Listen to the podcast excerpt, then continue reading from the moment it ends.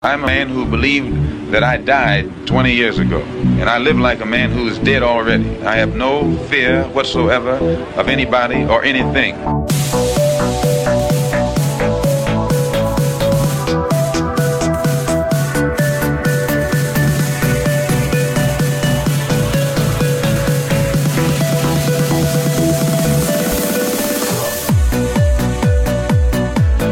Gary Webb. I am investigative journalist, and in 1996, I wrote a series of stories entitled Dark Alliance, uh, which was about CIA involvement in drug trafficking.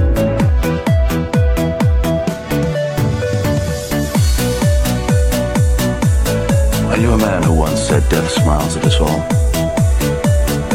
All a man can do is smile back.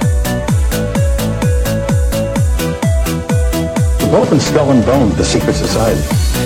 It's so secret we can't talk about it. What does that mean for America? The conspiracy theorists are going to go I'm on. sure they are. I don't know. I haven't seen the rest Number 322. I sad duty to report this afternoon that my friend and colleague Tim Russert collapsed and died early this afternoon. I may die in this cell tonight or in the arena tomorrow. I am a slave. What possible difference can I make? And no official of my administration, whether his rank is high or low, civilian or military, should interpret my words here tonight as an excuse to censor the news, to stifle dissent, to cover up our mistakes, or to withhold from the press and the public the facts they deserve to know.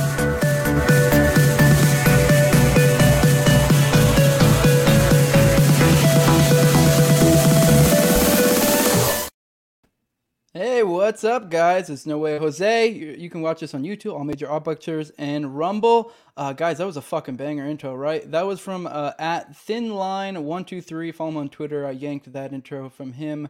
That shit is dope. Uh, I do have Dave Camp, Dave DeCamp coming on in a second, and uh, kind of talking foreign policy. So yeah, that, that intro may not make as much sense, but you'll you'll I think you'll understand what's our second guest. This is a I have a big show for you guys today. We're doing a double feature live stream, is what I'm calling it. I have Dave DeCamp for the first hour, and then after that, I have uh, Ken Silva coming on, and my buddy Clint Russell might be hopping on at that point to co-host. He'll be just getting back from his show with Luke, Luke Rudkowski at that point.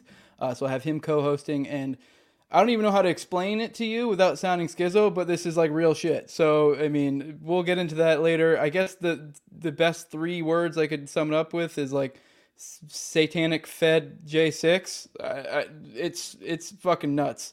But either way, it'll it'll it'll become more clear when I have him on. If you guys have been paying attention to my show, I did cover that. Uh, we sort of covered a little bit of story when we covered the Jade Parker stuff. I had BX on, and also had Ken on for separate episodes, and we we talked both of those episodes. We talked about that a lot. So if you guys saw those, you might kind of know what we're getting at. But essentially, that story's developed a little bit more with something else, which weirdly enough was like kind of a viral thing on Twitter. And then uh, BX, this person I know on Twitter, decided to look into it more, and then it had some ties to like some satanic cult shit. So weird world we live in. Uh, this is what we're dealing with these days. But let's keep it grounded for this first hour. Just normal foreign policy stuff. Let me go through the normal rigmarole. Uh, you guys, obviously, if you're watching this right now, you realize it's a live stream. Uh, the two things I just laid out. The second story is like super breaking news. And then also foreign policy is for this first hour. So both are like time dependent things. I normally put myself behind the paywall because you guys know I normally do like parapolitics specific type episodes.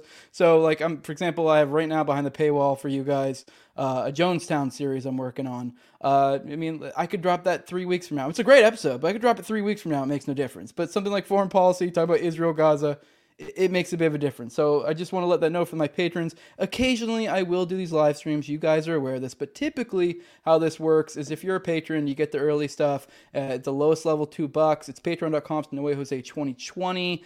Uh, the highest level, I read you guys off every episode. Uh, those are my sponsors. I have Toad, my co-host on Targeting at Targeting Toad. Then I have at Abrogate D's. Then Kevin B. Clark, a full-time guitarist and private music teacher in the New York area. Then at Z O V E R A C K. Then at underscore Infinite Zeal. Then Jacob Daniel of the Biblical Anarchy podcast. You can follow him on Twitter at Biblical Anarchy. Then Tim Tuttle at Jolly on Cleeball. He's my usual edit like intro guy.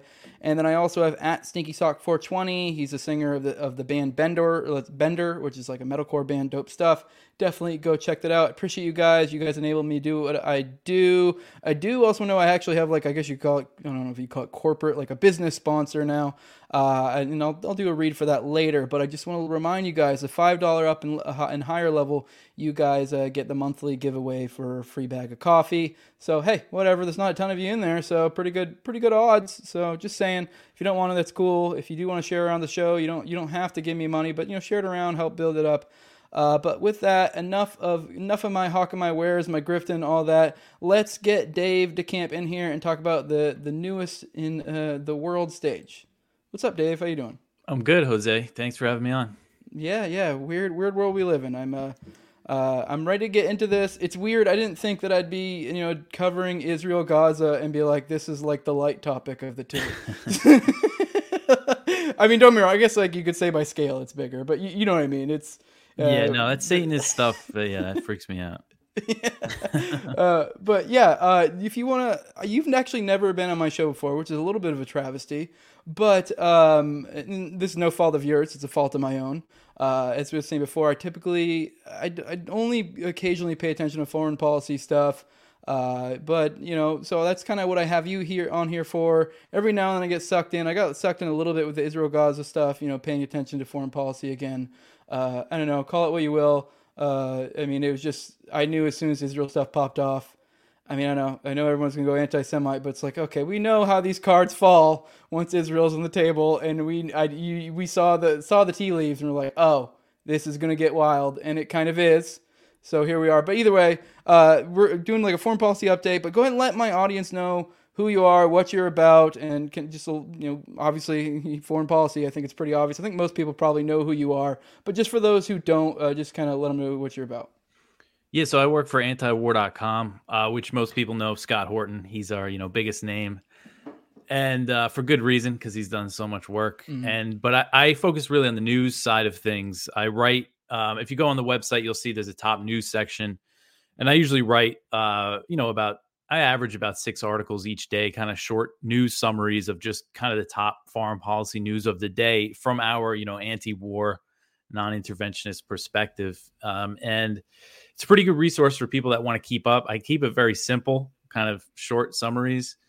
Um, and I also have a daily show, a daily podcast and YouTube show called Anti-War News.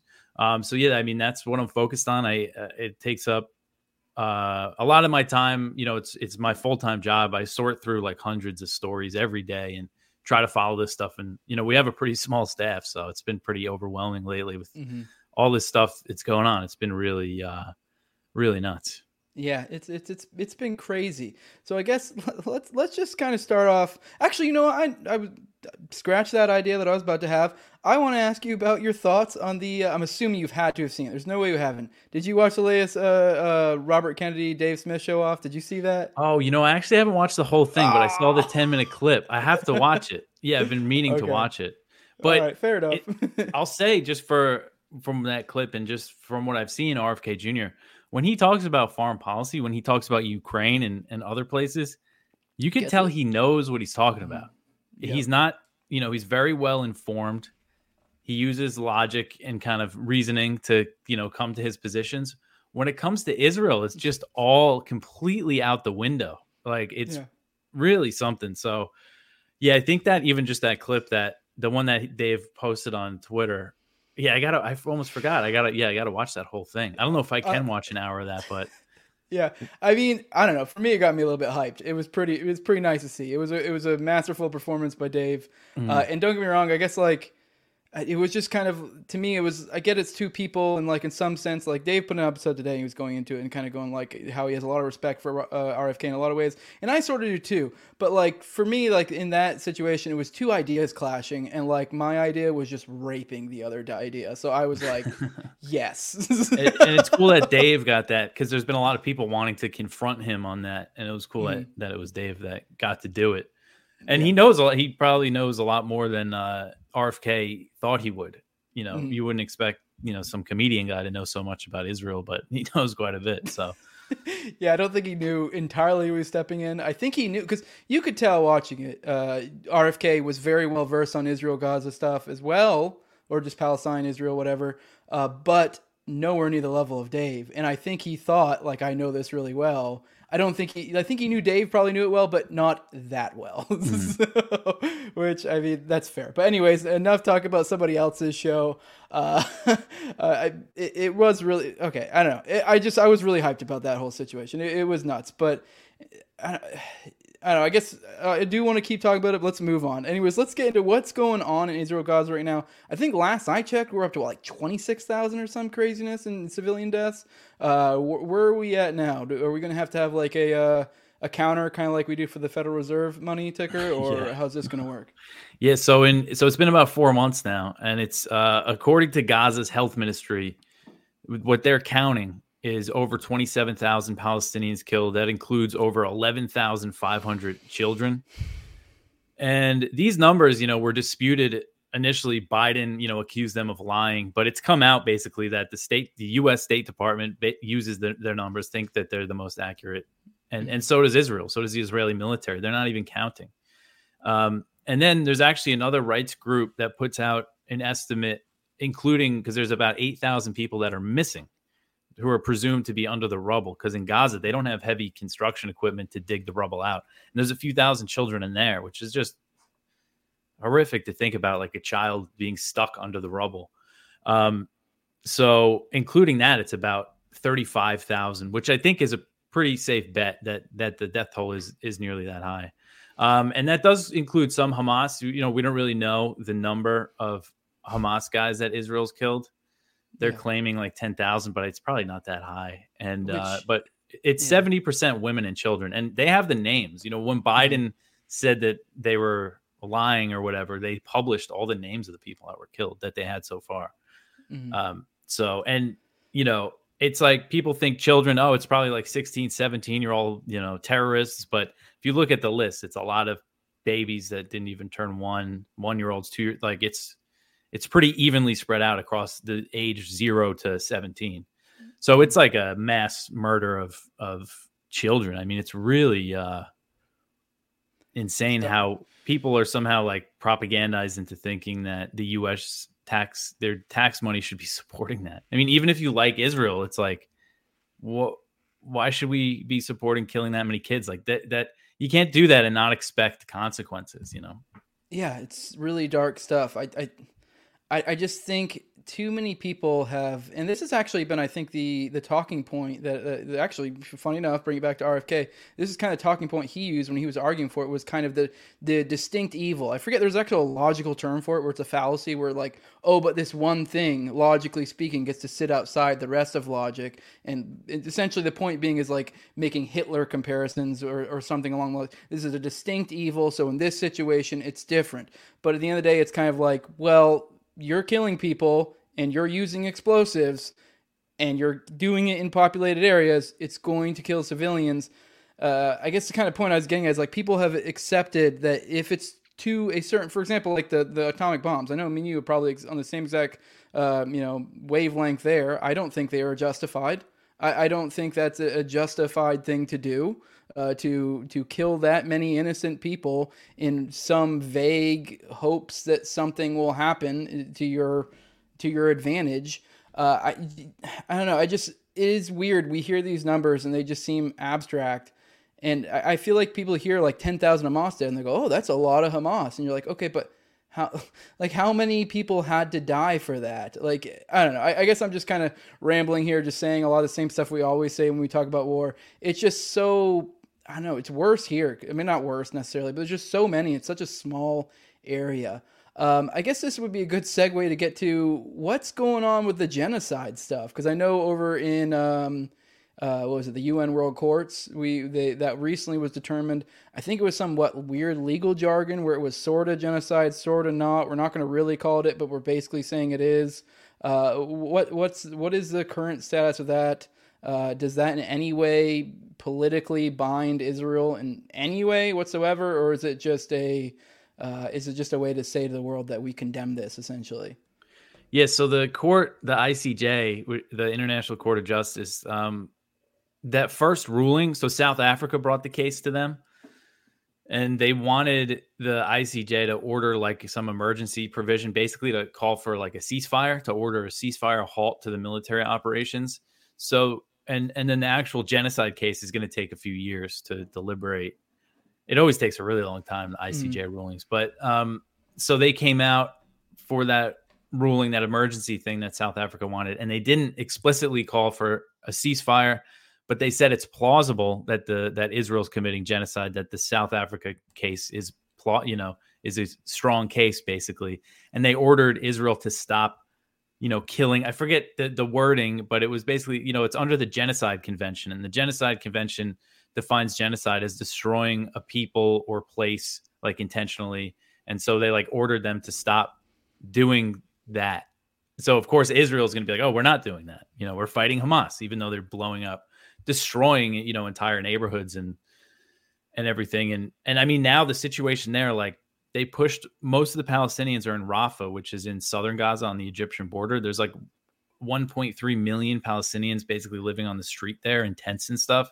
And that's Israel saying that that's like their next target, that they're going to, Mm-hmm. they've been dropping more bombs there and they're going to launch a ground operation. So, of course, yeah, it's like, like you said, of course, you do this stuff where it's, where it's so densely populated. Of course, civilians are going to be killed. And I think it's pretty clear that they're intentionally Yeah. killing civilians. There was a big report in 972 magazine, which is a Israeli magazine, and um, basically said, citing Israeli sources, saying that part of the strategy was to destroy civilian areas, and that we know exactly what we're doing. Every, you know, the actual quote was, "If a three-year-old girl dies, it's because we determined, you know, that she it was it was uh, collateral damage that was worth it." Basically, it said in some cases they dropped bombs where they thought they would kill one Hamas guy and even though they could kill hundreds of civilians like that's that's their thinking and this is like world war ii like you mentioned the nuking japan um the it's comparable to the, the strategic bombing campaigns in germany and dresden like the destruction is on that level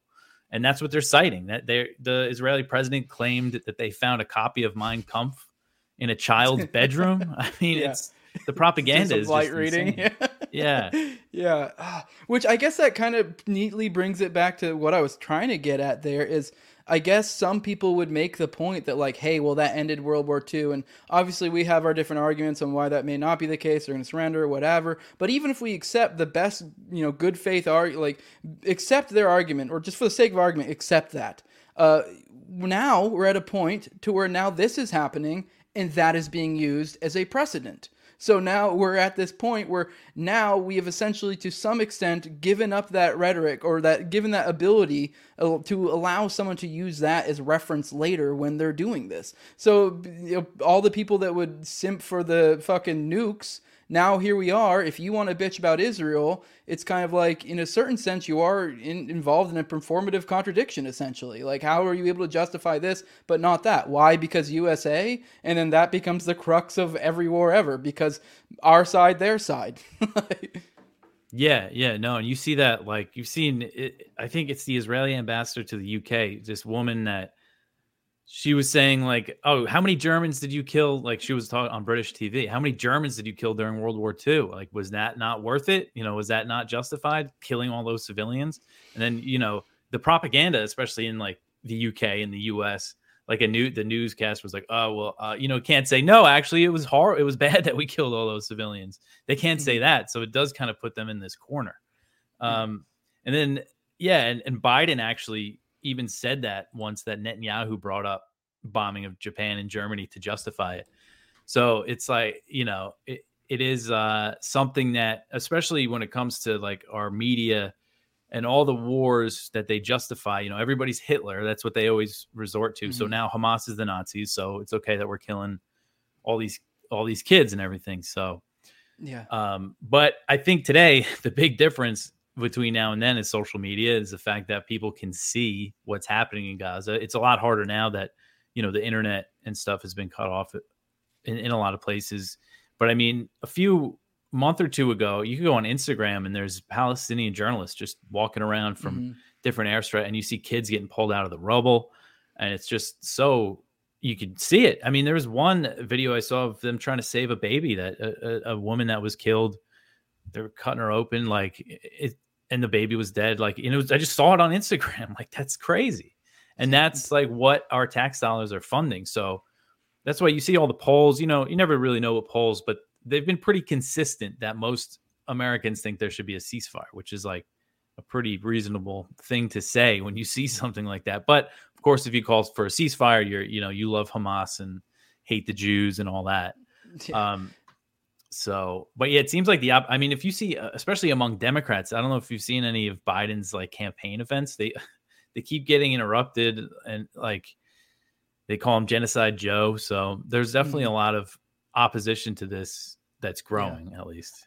I don't know if this is that. Uh, maybe I'm connecting two things that shouldn't really be, but I think, and I know you probably may not pay attention to the political as much as you do the specifics of foreign policy, but I have noticed a trend lately with the, especially where we're in this election season, where the Democrats are running far more right. I mean, obviously the border is a great example of this, but it just feels like they are trying to run from the right. And I don't know if it's just maybe uh, maybe there's some component of it is that they just know they've lost their left essentially with this Israel. I mean, maybe I'm connecting two things that shouldn't be. Uh, and I mean, this is kind of an anecdotal example, but I just think maybe there's something there because you are right. They are losing their left like. I mean, at this point, they're really going to have to have Trump get arrested for them to get elected. I don't know how they pull off this I don't know how they pull off a turnaround because they are running from the right against the right. You know, you like, and and then they've lost their left. So it's I I, I just don't see how they could possibly pull this off. I don't know if you have any thoughts on that. I was just kind of an observation I had was thinking about that, but yeah. Yeah, I mean, I can't imagine how. I mean, there's a lot of time between now and November, and like there's so like this election is so kind of strange, like with mm. the stuff. Like there's so many kind of factors and wild cards. It seems like. Yeah. But I mean, Biden, like, I don't know if you saw today, there was a clip of him just mumbling basically for like a, a minute on on the when he was during during some kind of press conference. I just stopped paying attention to those. They come out every other day now. this one was like particularly bad, but yeah, I don't know what the, I I one thing I know. I think soon there was. Remember, there was like some classified documents or something found at Biden's house or office. Mm-hmm. Yeah, yeah, I think there's some kind of decision on that is happening soon. So I know that might be a way that they try to take him out. Yeah, but, but then, then, what? what? Kamala Harris?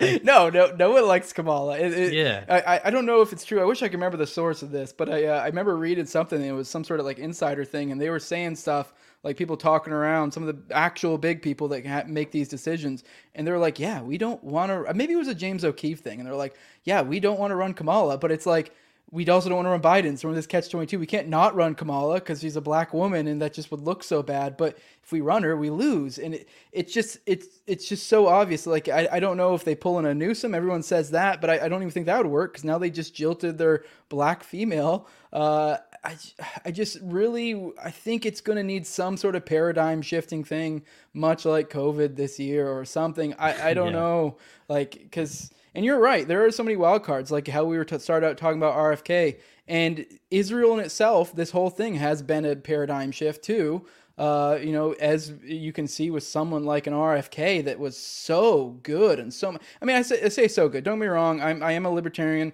I heard him talk about economic stuff. He's fucking retarded when it comes to that. But when it comes to like war stuff, uh, you know, medical freedom, and even then, a lot of the stuff that he used to be shitty on, at least he was like kind of giving lip service in a better way. Like I think he was kind of sort of good on guns in a lot of way, and like not in like a gun rights way, but in like a eh, I'm not gonna really like at least he wasn't running against it. Uh, and and now here we are that he is simping for war as hard as you can when it comes to Israel. Uh, which I mean, I can have a little bit of respect for him if it was like I support some sort of military response, but not this. But he's not. It's not even that.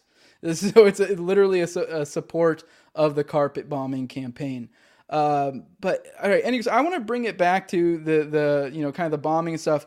I know from the beginning, a lot of us who you know I don't know aren't you know, have actually read a few things. We're kind of predicting from the beginning that this was going to be, oh, bomb, oh, make settlements. Oh, crap, now you can't come in because we have other people in these settlements. It looks like that's basically from, I've seen a few stories here and there that seems to be that, like, oh shit, no way, we were fucking right. Um, can you, am I correct there? Have you seen some stuff where they're already talking about building up the settlements? Because that seemed to be a talking point that the, you know, the supporters of the war were very much trying to avoid uh, from the beginning because I think they knew, uh, or or maybe I guess not all of them, but there were people who were like, no, that's not what they're doing. It's a military response. Uh, it, and maybe it's just it's such. I guess maybe some people just aren't that cynical to think that somebody would do this and like with the intent of literally just moving on in. Uh, am I right there? Are, are we seeing this play out exactly like most of us kind of assumed would? Yeah, I mean that's definitely what they want to do. They there was actually in October, like when this thing first started, just like a few weeks after, there was a leaked intelligence document from Israel drawn up by the intelligence ministry, you know, which is run by a minister in Netanyahu's Likud party, that said it basically laid out like three scenarios for a post-war Gaza, and the best scenario was all of the Palestinians, all 2.3 million of them, being expelled into Egypt and then them creating a buffer zone, you know, encroaching a little bit into Egyptian territory so they can't even come close to the border. Uh, and again, that was the best case. You know, that was their their conclusion was this is the best case scenario. You know, we got to get them all out. So Egypt doesn't want that. They're not letting really any Palestinians in. They're like some people get evacuated to other countries, but like very small numbers.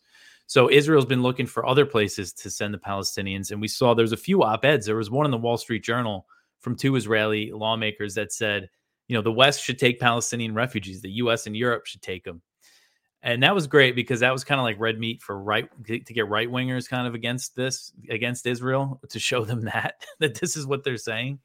Um, and the great replacement that the theory that that anti-Semitic conspiracy yeah. theory. Oh, here you go. Yeah, and there was That's other, a joke, obviously. and the the Israeli intelligence minister, she said things like that, and then um, so there's these few ministers in the Netanyahu government who are considered like you know they call them far right, like they're the crazy extremists who say openly they were just at this conference called Resettle Gaza, and they were speaking. We got to kick all the Palestinians out, reestablish the settlements, basically conquer the territory is what they want to do, and so they're kind of painted as fringe, but Netanyahu himself has said he's trying to get countries to absorb Palestinians. When the U.S. kind of Biden, eh, you know, it, it was criticizing that rhetoric, and right before the genocide case started, right before the first hearing, Netanyahu came out and said, "Look, we're not trying to expel the Palestinians. You know, they're not going to go anywhere. You know, we're trying to just kind of put that to rest." But then you have these other guys in his government that are still openly saying that's what they want to do. Um, now they're having a hard time with Hamas. I mean, they leveled northern Gaza, Gaza City, you know, to the level of Dresden, and they pulled some forces out. And now Hamas, because they got all these tunnels. I mean, their tunnel network is huge. It existed before Hamas existed, and and they've just made it even bigger.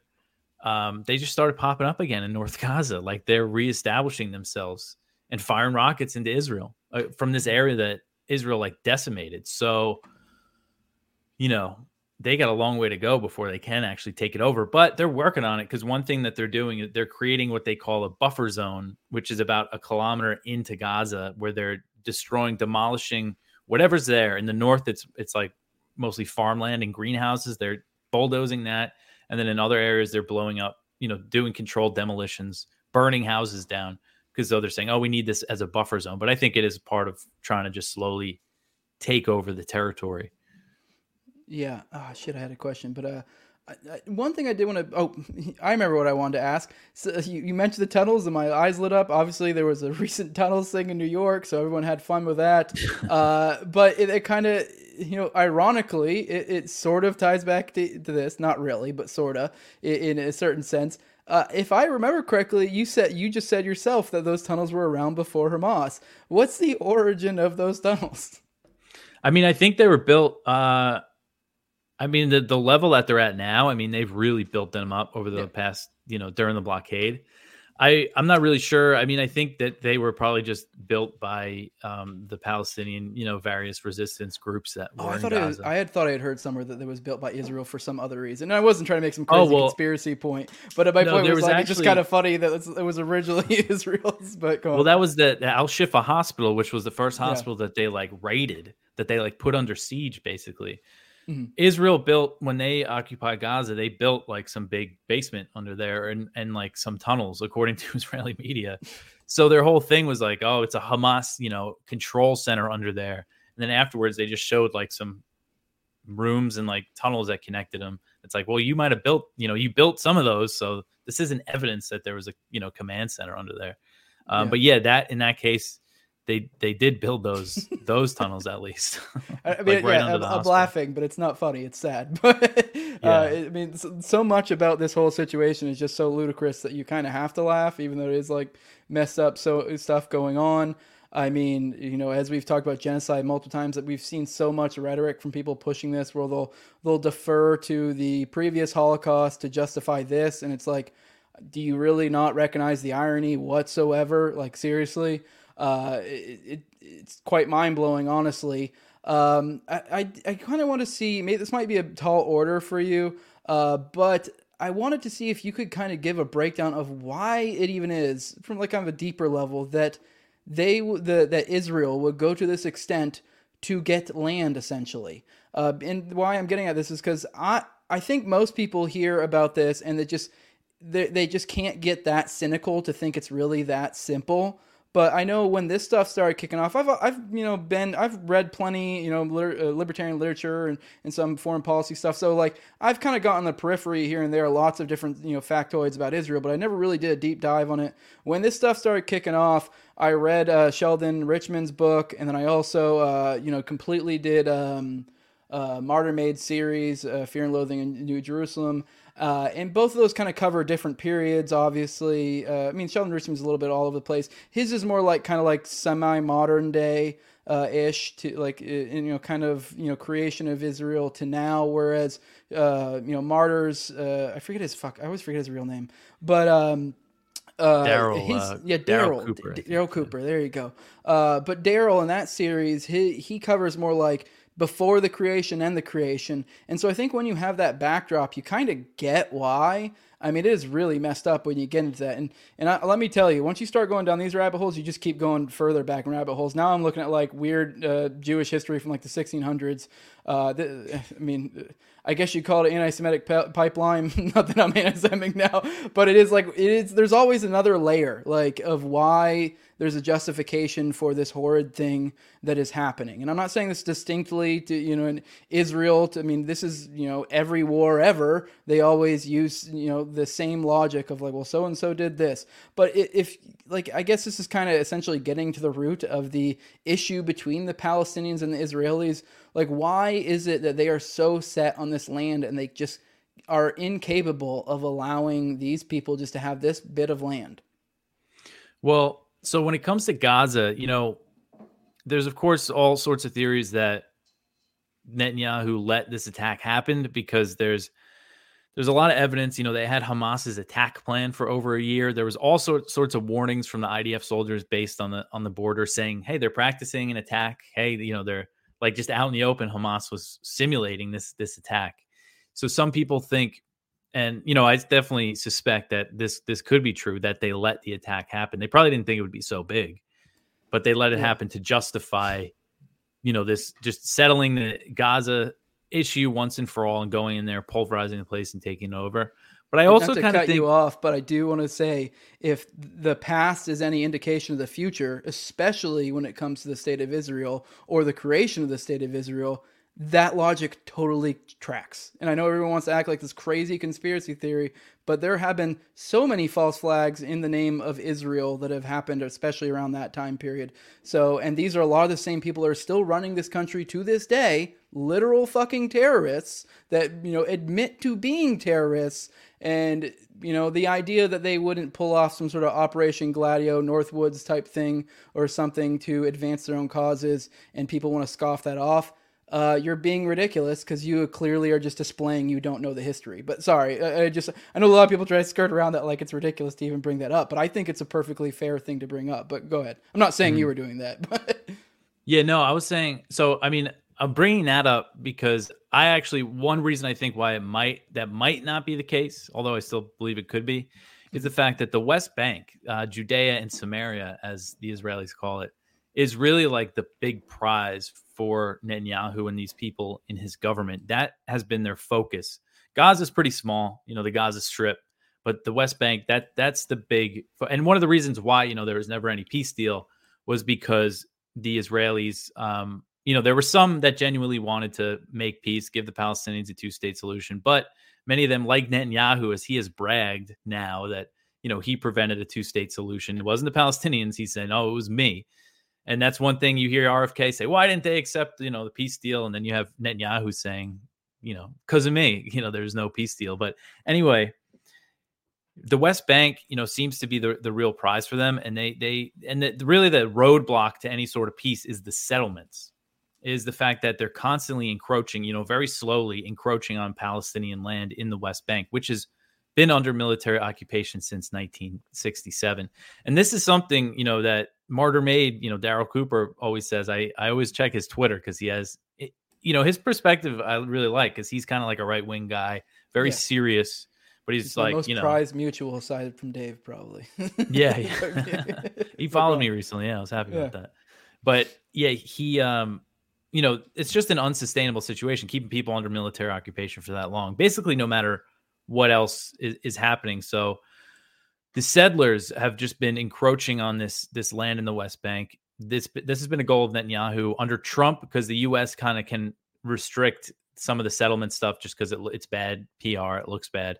Under Trump, the U.S. basically declared that the settlements are not no longer illegal under international law, and they expanded them at a very pretty quick pace. And then when this new Netanyahu government came in at the end of 2023 no, sorry, the end of 2022, they basically released a statement saying our goal is to expand settlements and eventually annex the West Bank. You know, they're very upfront about it. So it's basically those designs on the West Bank.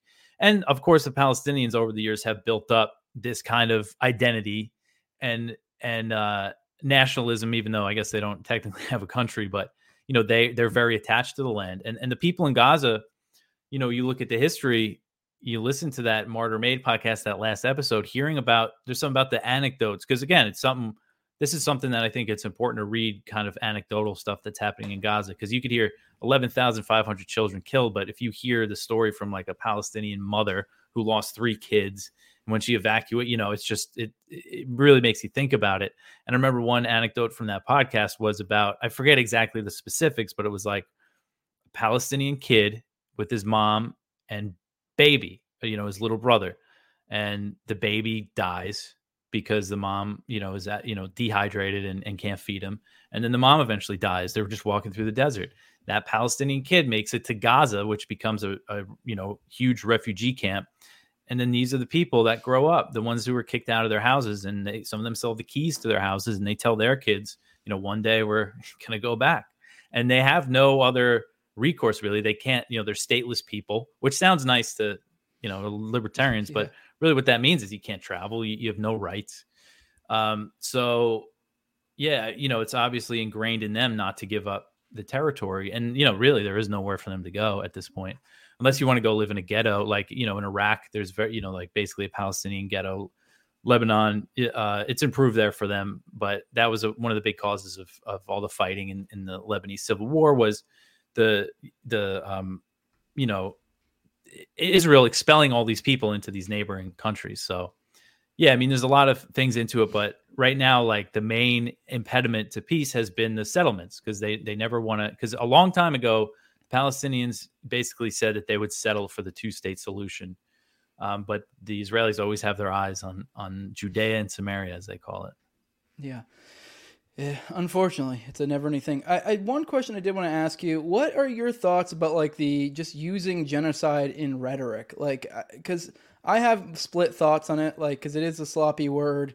Uh, although it is it is a word that hits people to their core, it might kind of shake them up. But it is also like I kind of don't like it in the sense that it, I feel like it almost makes it so that somehow because it's a group thing or for land that it somehow you know it makes it different than murder in general. Like, you know what I mean? Like the idea that because the ends or for or because they're of a specific group and it's because of a group. At the end of the day, the the, the problem should be that like literally we're murdering people. Uh, the the idea that it's like oh well they're Palestinian or they're you know Jewish or whatever like that's kind of beside the point. Uh, it it, it kind of brings it to this weird I don't know, like identity politics almost type thing where what like what is or isn't genocide. Uh, wh- what are your thoughts when using that? Do you like to use it? I'm always torn torn on it because it is kind of just like I don't know. I just feel like maybe also it's been played up too much, or in a certain sense, kind of has this. It's almost like when somebody says colonist, it's like okay, yeah, I guess technically that's accurate, but like I don't know. I guess I just aesthetically don't like it because it's kind of just feels icky and lefty-ish. Uh, what What are your thoughts in general? Uh, I'm I'm just curious. Yeah, no, I I tend to avoid the word because it's way overused. Um, you know, like the U.S. accuses China of genocide and uh, of genociding the Uyghurs, um, and that's like an official State Department, you know, thing that they put out that they accuse China of, of genocide in Xinjiang, um, and then they say Israel's defending itself in Gaza. But um, that's just one example.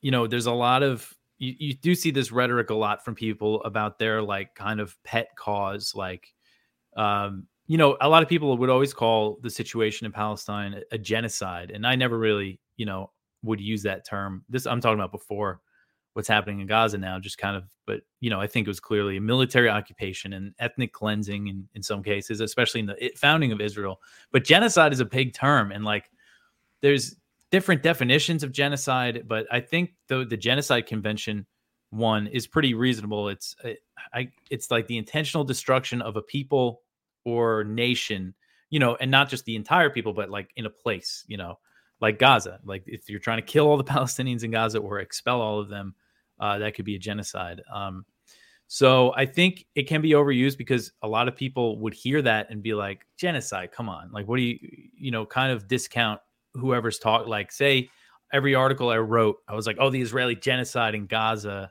If that was in the first line, I think a lot of people would stop reading. Mm. So I, am always like aware of that. Um, but I think it's interesting with this ICJ thing to actually look at all this evidence and say, you know, we call these wars are called genocide. You know, people accuse Assad of a genocide in Syria. You know, there's all these genocide accusations that have happened, but looking actually looking at what's happening in Gaza and uh, you know, it's interesting. John Mearsheimer, who's um very you know prominent foreign policy scholar and and analyst who um I'm sure you're familiar with him. Yeah, he was the I've one. Looked into him, yeah, but yeah. Yeah, he was the one for years war- warning that about Ukraine that it was going to lead to war with Russia. I mean, you know, basically predicted exactly what happened. Um, and you know, very serious. And he said at first, it's not a genocide. I, I, I, I would say it's a massacre.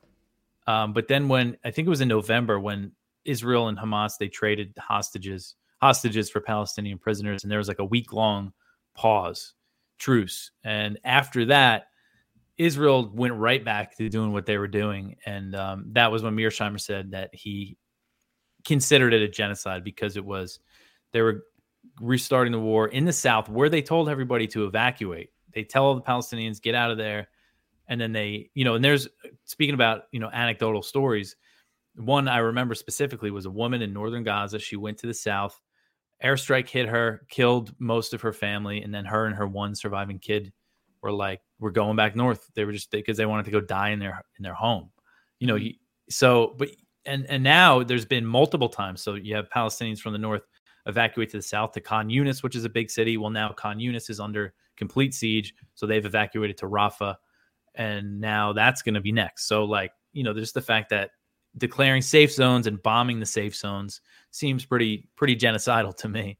Um, yeah. But yeah, for the most part, I try to avoid it. But I think like if we're gonna use the word, this this is I think it definitely applies to what is happening in Gaza. I mean, the number is huge because it might not sound huge 27,000 people killed but there's only two, you know 2.3 million people in Gaza Mm-hmm. And so it's about 1%, a little over 1% of the whole population. And if you look at the, just go look at the previous conflicts, the previous, you know, intifadas and stuff between Israel and the Palestinians, never, nowhere any near this, this death toll. They're, it's a small country, Israel. Um, so yeah, it's, it's a, you know, it, it is a mass slaughter of civilians. So I think Yes. it qualifies as a genocide. Yeah, and I, I like slaughter or whatever better. Uh, I mean, I guess I take that out of context, but um, but I just feel like yeah, because kind of the point I was getting at, and I, I think this also kind of gets to the, the root of it. I know you, me and you are both libertarians, so we believe in private property. Conservatives claim to believe in the concept of private property, and as we kind of brought up how these Palestinians got booted out. Uh, uh, you know, the idea, I think everyone looks at like how we resolve this problem. Not that we would necessarily do it. If anything, our only role is to get the fuck out of it. But if anyone was to resolve this, people always look at this in this silly binary as if we have to. Well, this means okay. Well, the Palestinians get it back. Palestinians get this back. This whole land, or this, Israel gets this whole land. It becomes a silly binary between Israel and Palestine. When, as you pointed out, there are literally people who have legitimate property claims on an individual level to where they have the right. A lot of them still have deeds, ways to even prove their thing. All I, I mean, I'm no I'm no libertarian or property rights lawyer, but I feel like I mean, I don't think it would really be. I mean, I think the political will obviously be hard, but I don't know how hard it really would be to have some sort of way to litigate this to figure out, like, hey, who gets what. I mean, I know I've, I mean, I've forgotten more about it than I have, but I've read in plenty of libertarian books of how to, you know, the idea of like giving back property that was improperly given to someone else.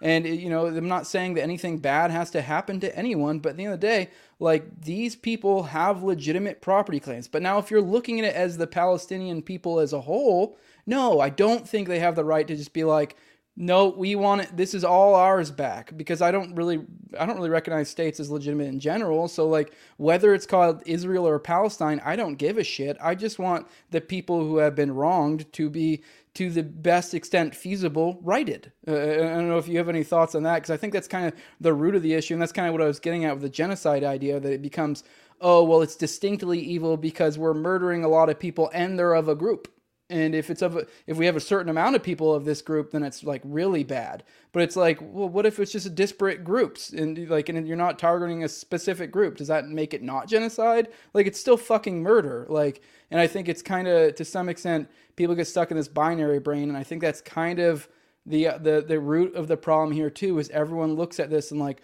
what sweeping way can we fix this? When at the end of the day i do think um, I mean, I don't know if we, who we need to get out there, whether it's Kinsella or what, someone super autistic, uh, to explain how this could be rectified. I don't know if you have any thoughts on that in general.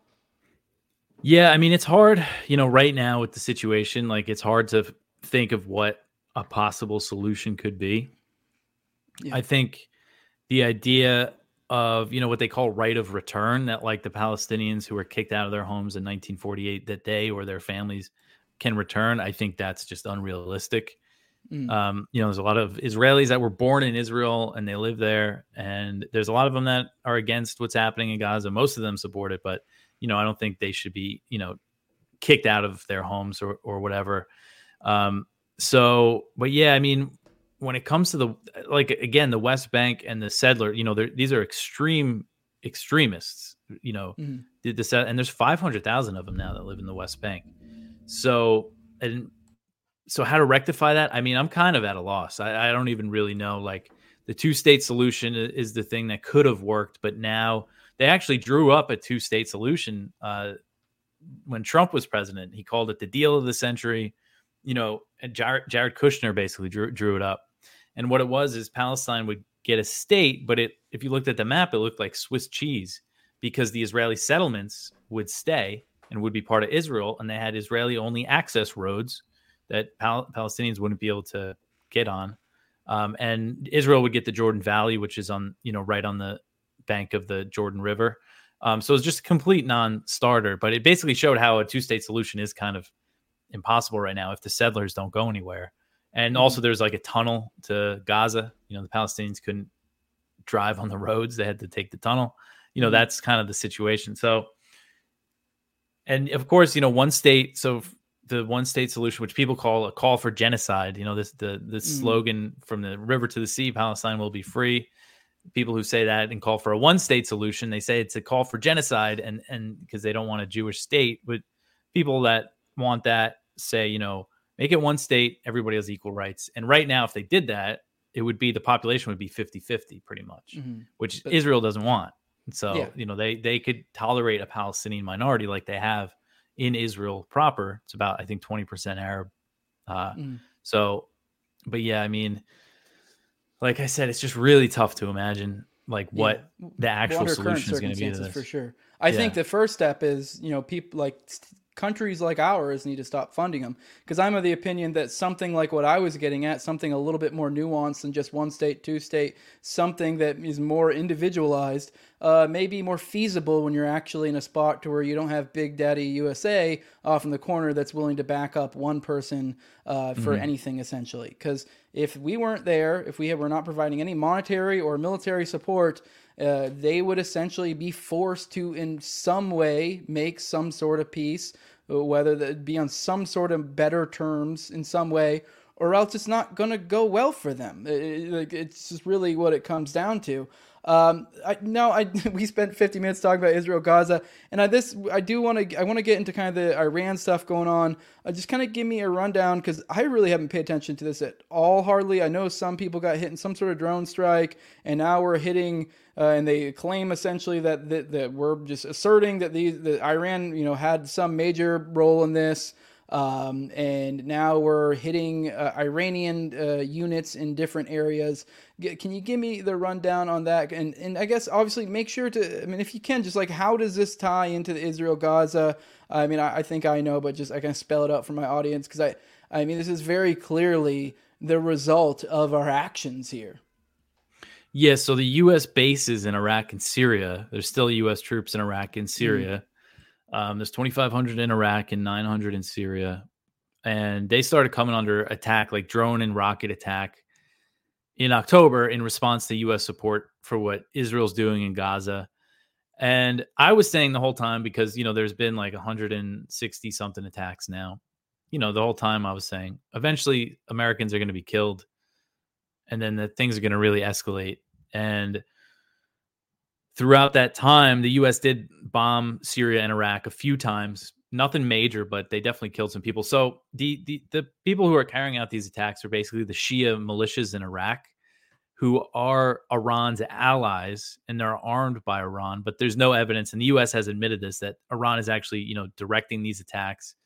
So it's basically the the idea that Iran is as responsible for this as the U.S. is responsible for, I guess, what Israel and Ukraine and stuff. So like, if the U.S. has the right to hit Iran over this, then Russia can bomb NATO. That's the logic that Yeah. the U.S. is using. But anyway, so there's been a few rounds of airstrikes against these militias, and then recently on January 28th, a drone hit a U.S. base in Jordan, a secretive U.S. base in Jordan on the Syrian border that supports the occupation of Syria. It's part of that, you know, in the same area, and it killed three U.S. troops. It kind of slipped through the air defenses.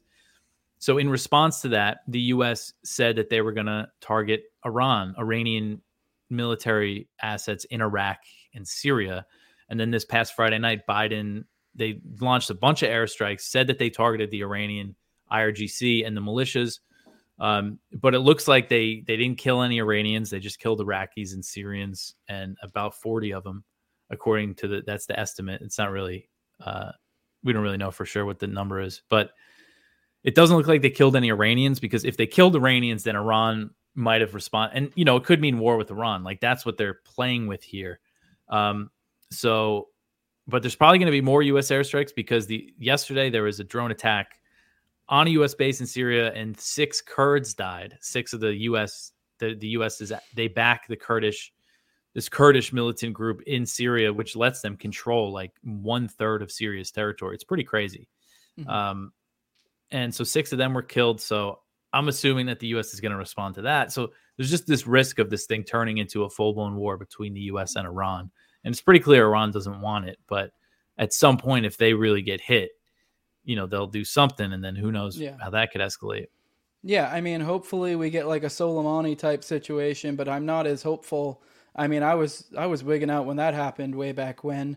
Yeah, that was uh, I close, we- yeah. yeah. I mean, we lucked up. It was just like a because at the end of the day, that like people need to realize that these are states, and like they realize whatever perceived legitimacy they have is you know like is to the extent of like protect like, something like if they get struck and don't do anything about it, it it you know undermines their legitimacy in the eyes of the public that that's not something that's so this idea that we can just go around and bomb the world and have no consequences is silly and I do you did point it out but it is it is kind of ironic that the logic we use to attack Iraq, essentially by that logic, we are essentially the great evil in the world. If you look, if you want to follow the money and the, the support, you know, all the different places we've supported, even that's without even going down the deep, dark rabbit holes I've gone into with Gladio and stuff like that, where you look and they were legitimately funding like essentially terror operations to essentially sway things certain ways. Uh, and th- th- this is just, I'm just talking stuff that's like, you know we can talk about in, in polite casual conversation.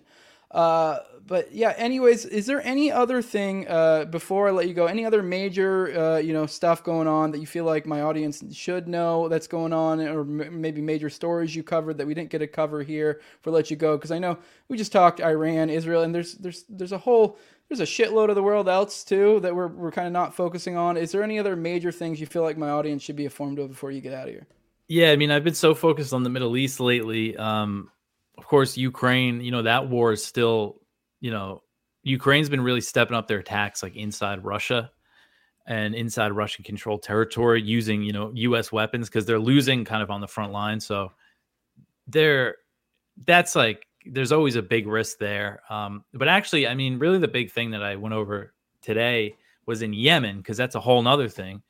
Um, mm-hmm. so you have the Houthis in Yemen, who uh, started attacking Israeli linked commercial shipping in the Red Sea well, in protest of what's happening yeah. in Gaza. yeah. And then Biden started bombing them. And if you know anything about the Houthis, you know, they're like the the Taliban, not as kind of extreme, but in the sense that, you know, war is only going to make them stronger. Like the, the U.S. backed the Saudis and the UAE against the Houthis from 2015 to 2022, brutal bombing campaign with a ground campaign and they just you know kind of became stronger. They started being able to hit Saudi Arabia like pretty deep inside Saudi territory, and that's what made the Saudis uh, get make a peace deal with them.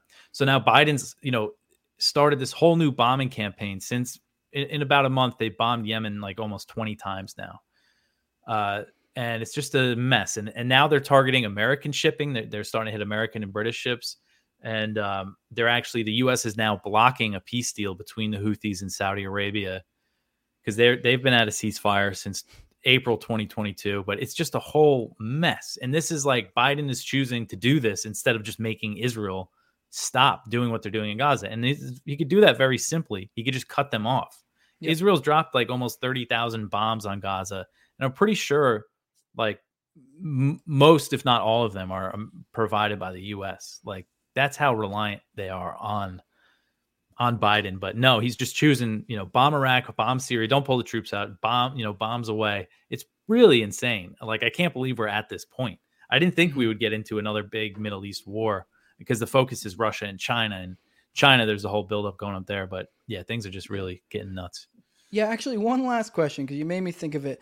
Uh, with this, all this going on, and you know, you kind of got the point of, you know, it, the idea is like, oh well, if we just if we just stop funding them, and and the part of the reason why they don't. Obviously, we know there's moneyed interest. There's there's probably other dark stuff going on behind closed doors that you know whether it be Epstein stuff, whatever. But uh, at a, at a very surface level, at the very least, we have the accusation of anti-Semitism. Like we just had Thomas Massie, who just voted no on, on one, and just became this whole big thing about how he's a big anti-Semite supposedly because he didn't want to vote for this. Now I think this is losing its power. Uh, so how do you see this going forward? In you know, uh, you know, big picture uh, for Israel or just the world in general. I think it's a positive development. Uh, I'm of the, I'm not, I mean, everyone who knows me knows I have like an offensive comedy show too. I am not a fan of, uh, oh, but the Holocaust, oh, I'm a Jew, like, or whatever. Like, give me an argument. If your argument is I'm anti Semitic, I don't give a fuck. Like, stop this nonsense. I, I think it's good we're getting past it because so much, so often, whether it be anti-Semitism or whether it be Black Lives Matter, Black Lives Matter, whatever. It's the the identity becomes this essentially a liability shield is what it becomes, a way to deflect any sort of attacks. And I think I personally think it's a positive development that we're getting to this point where people are like, fuck you. I don't give a shit if you think I'm anti-Semitic. Like whatever. Uh, like so, what what are your thoughts about this going forward? Do you think this is a positive development? I know everyone looks at this the opposite way, or not everyone, but a lot of the the pro uh, pro Israel people will look at this. Oh my God, we have another Holocaust coming. Uh, w- what are your thoughts on this? Yeah, no, I do think the that smear of anti-Semitism is is completely you know losing its power. Especially you have somebody like Thomas Massie, you know, who lays out his reasons very clearly. You know, he's worried about spending and debt. That's why he's saying he's opposing this. And they call, I forget what he was called, or something like a, a vicious anti Semite or something.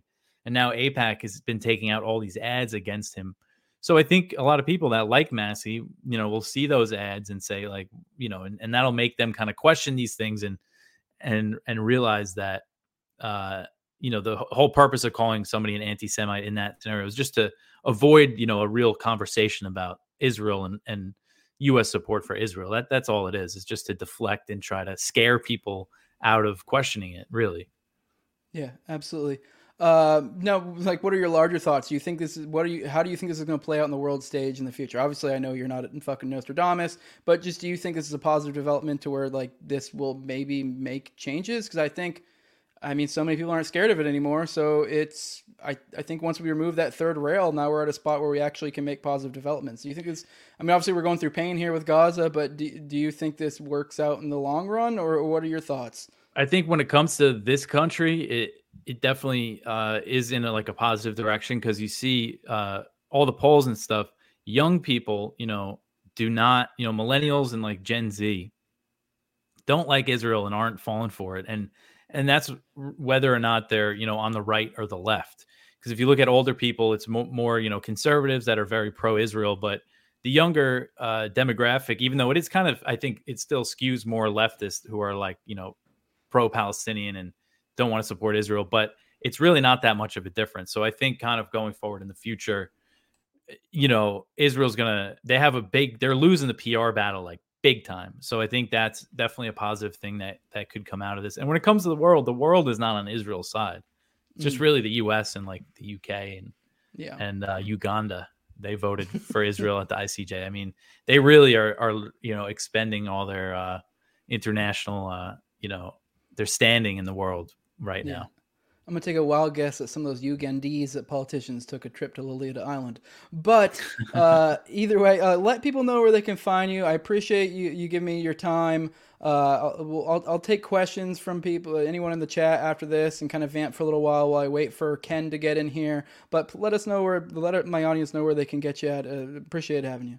Yeah, so all my writing is at antiwar.com. Uh, you can follow me on Twitter at DeCamp Dave and listen to my show. If you're on watching this on YouTube, go over to my YouTube channel, Anti-War News with Dave DeCamp. Subscribe. Uh, it's also in podcast form wherever you you watch or listen to things. You can probably find it. Uh, but really, that's it. Those are all the main things.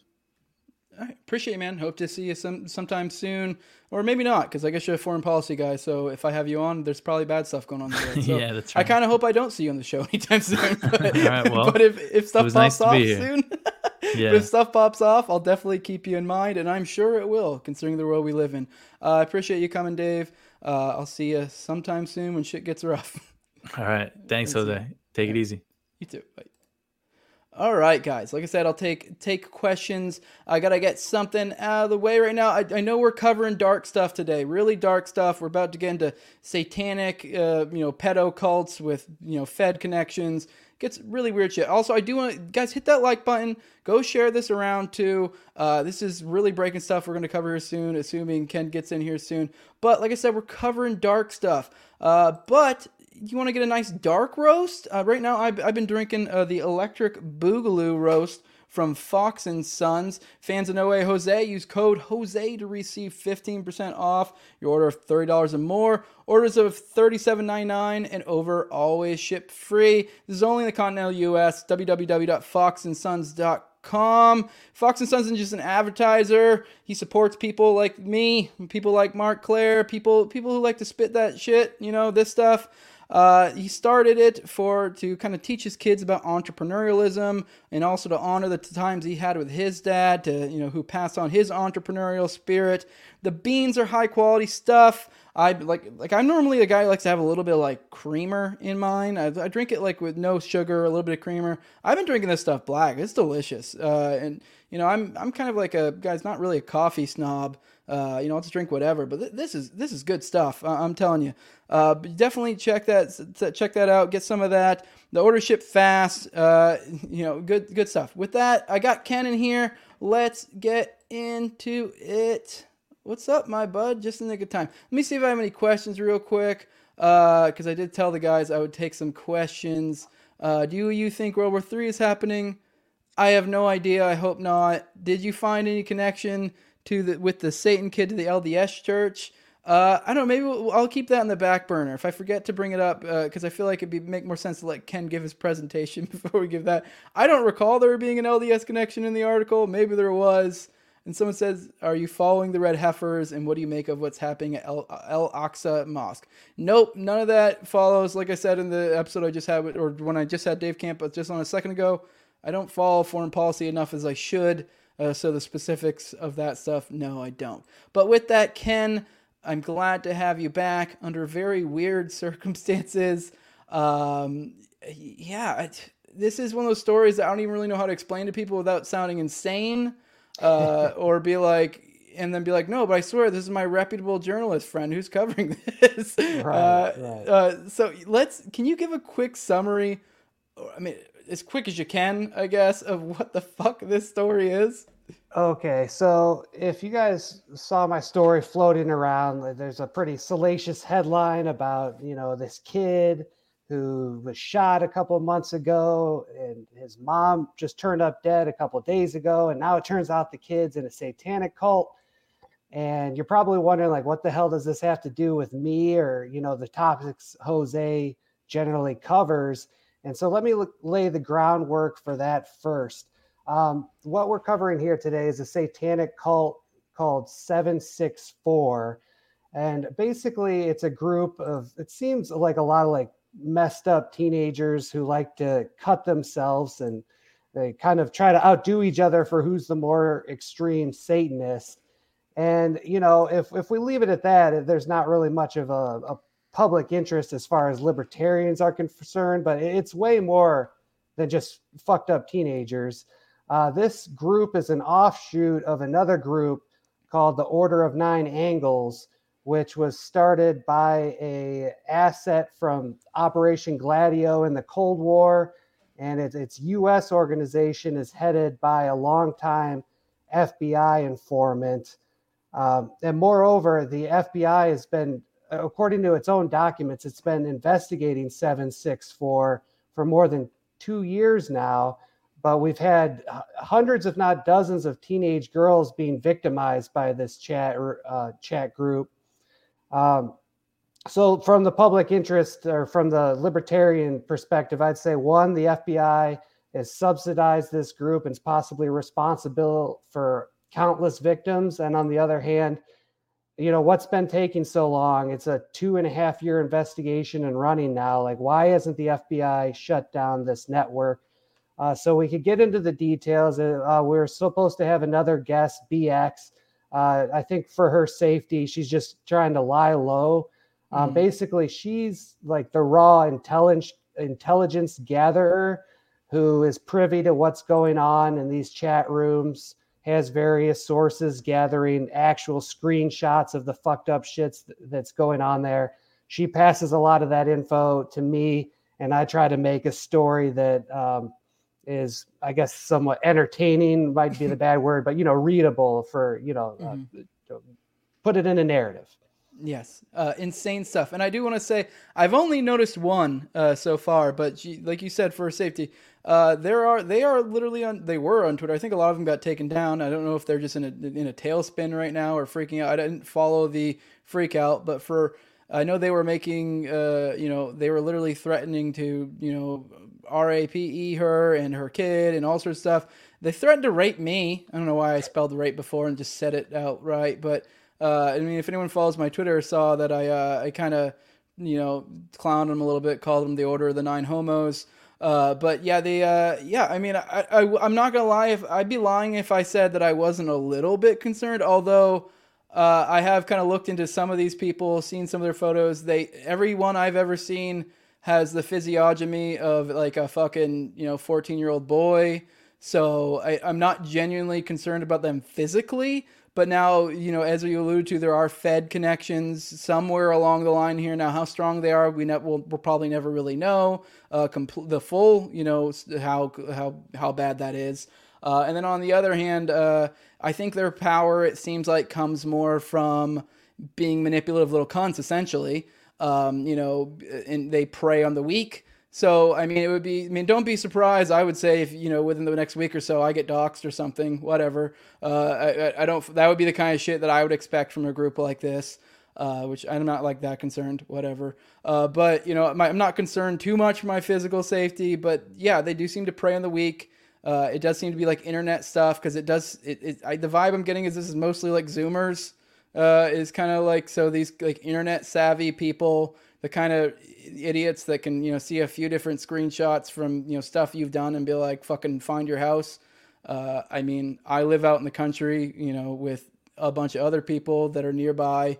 Everyone has over acre, a bunch of redneck rich fucks, so they'd be retarded to try something. So if they found my address, but not everyone has that situation. Uh, I know some people, you know, live in the city in like an apartment, and like you know, the idea of a random person fucking with you sometime is kind of a fucking nightmare. It's not for me. Uh, but anyways, I'm just kind of getting that what the vibe of this group is. Uh, I don't know. Before we get into details, is this kind of the, what is your feeling on the dangerousness of them? Am I kind of making roughly a right estimation? What is your feeling? Like, should I be scared uh, that I have fucked with this group a little bit? I mean, just Twitter trolling. What are your thoughts? I wouldn't say so. It's not really an IRL group. Yeah. It's mostly online. Yeah, they'll get I, you know, again, I, I, don't sit in these chat rooms and watch exactly what they do, but it's my understanding they might get a teenage girl to post some racy photos and then they threaten her, hey, we're going to tell your mom and dad or put this out there and expose eh, your pictures unless you do more extreme stuff like carve my name in your arm. I mean, like the most disgusting thing I've seen so far is they got apparently a little girl to like eat a hamster head. I mean, uh, just awful, awful stuff. As far as you go, I'd say the biggest risk is that they have been known for swatting people. So, uh, yeah, I, I, maybe I guess if you want, you might talk to your local law enforcement and say, "Hey, I've, I've reported on this group that's known for swatting." I don't even know. Like I haven't done that. So, uh, do you, sir, do you have 30 minutes for me to give you the background information for me to not sound fucking insane? yeah. Could you read a few articles? yeah, that might actually get you put on more lists than not if you claim that you're being like gang stalked by Satanists. Yeah. Well, all right. Uh, I don't know. I guess that's a little bit concerning. Not too much. I don't know. Um, I mean, fuck. Like, I have a gated house. I literally could probably just close my gate, and the local cops would just be like, "Well, shit, gate's closed." Uh, but I don't know. I guess maybe for swatting, that might be a different story. Uh, but I don't know. Whatever. I'm not too concerned. Uh, but either way, a little bit. Uh, as you said, the one of the guys uh, kind of loosely associated. Well, I guess not loosely, kind of near the top. Former Gladio operator. Uh, but let's let's start from the beginning. you know, just kind of go from even the beginning is not really mundane. Before we get into the really really schizo, start from the kind of you know what happened. I, I guess I'll kind of say real quick as you you know the video uh, that went viral on Twitter, which is weird that this all like led out from this one thing. There's this one video that went kind of viral on Twitter uh, where you know this uh, some kid uh, I think got shot by his I think it was his stepdad. You come to find out later, uh, and it kind of just looks like a bunch of meth heads fucking around and. Uh, you know, he's kind of everyone kind of framed it as like he's sick of his bum son. Kind of got into it with him. So it became this like, oh, a lot of people like, oh, I kind of support his dad, and you're like, oh, you can't shoot someone. I mean, in retrospect, knowing who this guy is, if I knew about it, I would have gave way less of a shit. Uh, but uh, in the sense of like his own safety, uh, it probably would have been better if the the dad had a little bit better aim. But um, either way, um, so where where do we go from here? I guess that that's at that point where BX started digging. Um, what happened from there? Yeah, I'll, just tell you the story from my vantage point. Uh, so BX, yeah, she's been digging on these groups because maybe we'll get into this later, but the Order of the Nine Angles, uh, Jade Parker, that counterterrorism analyst who claimed to identify the pipe bomber, she was a did some of the groundbreaking research on O9A, and she goes vanishing. So uh, BX and I, we've been you know studying these groups. Her way more in depth than me, uh, but yeah, last week she starts telling me that hey, that kid that was shot was a member of the satanic cult 764. And then she tells me uh, that the mother died, was found dead in a hotel room, and the kid posted a video where he discovered the uh, the mother. Or, yeah, discovered, I guess, would be you know the term we can use for now to avoid defamation. But it's a very bizarre video where he's filming his mother's corpse lying uh, face up, hair covering her, uh, which is bizarre. It looks like somebody did that intentionally. Uh, and he's like kind of crying, but you can tell he's very high. At certain points, it sounds like he's giggling a little. He nudges the corpse, but then he like grabs her tit, like real, like really just dark, dark stuff. I don't even link to the video in my article out of respect for the dead, and and just because it's so so disturbing. Uh, so that that was circulating online for the last uh, a week or so, and there's a lot of chatter among all these Telegram chat groups and all these teenagers that oh, the the the kid in question, Kyle Spitz, he actually killed his mom, and that's the video. This is some sort of satanic ritual. I, I don't have a position on that yet, but I, I somehow I obtained the phone number for Kyle's father and Friday night, I, I called him up and he both confirmed uh, Becca's initial report or BX's reporting that uh, the mom's dead and the son's in a satanic cult. And we had a, a, wild, but roughly 15 minute interview where the father is kind of, he's, he kind of sounds in denial. Like, yeah, my son, he hung out with these people online, but he's not a pedophile. He's never actually done anything criminal you know that's kind of contradicted by a lot of screenshots we have right now um, and uh, he did say one thing curious where he referred to the mother his ex-wife is being murdered uh, which was kind of like the biggest takeaway from the interview i don't know if it was a freudian slip or he's been online and read so many accusations that it just came out that way but it was a pretty interesting interview yeah um, I just got a text, uh, by the way, that um, that uh, God, I'm a brain fart. BX will be joining us in like ten minutes or so. Hell yeah! Uh, just right. so you know. So I don't know if you want to keep that in mind. Uh, I guess maybe I'll take the second so we can kind of you know not get too ahead of ourselves. I do want to make an announcement, and this might be something you're, you're interested in. I've already announced it on Twitter. Uh, the current situation right now uh, with because I've been alluding, alluding to this A L L U D E. I know a lot of people on Twitter got mad at me. I used E L U D E on accident, and I, I, wrote out a whole big you know thread. And then by the time I was done the thread, you know, you have a time limit before you can edit. Uh, I usually proofread after to, to edit anything because there are assholes like you out there in the world. Not you, Ken, but you know, grammar Nazis. Uh, but yeah, I spelled it wrong. But either way, um, I am on February 16th. I am currently scheduled to go on Tim Pool's Culture War with uh, Chris Burtman, who is the individual who uh, uh, inter- I interviewed uh, Tanya Yiki uh, not too long ago. I interviewed him. Uh, I co he co-hosted that. We interviewed her, and he wrote a piece on it. and now we will be going to talk to Tim Pool about it. So that'll be interesting how that works out.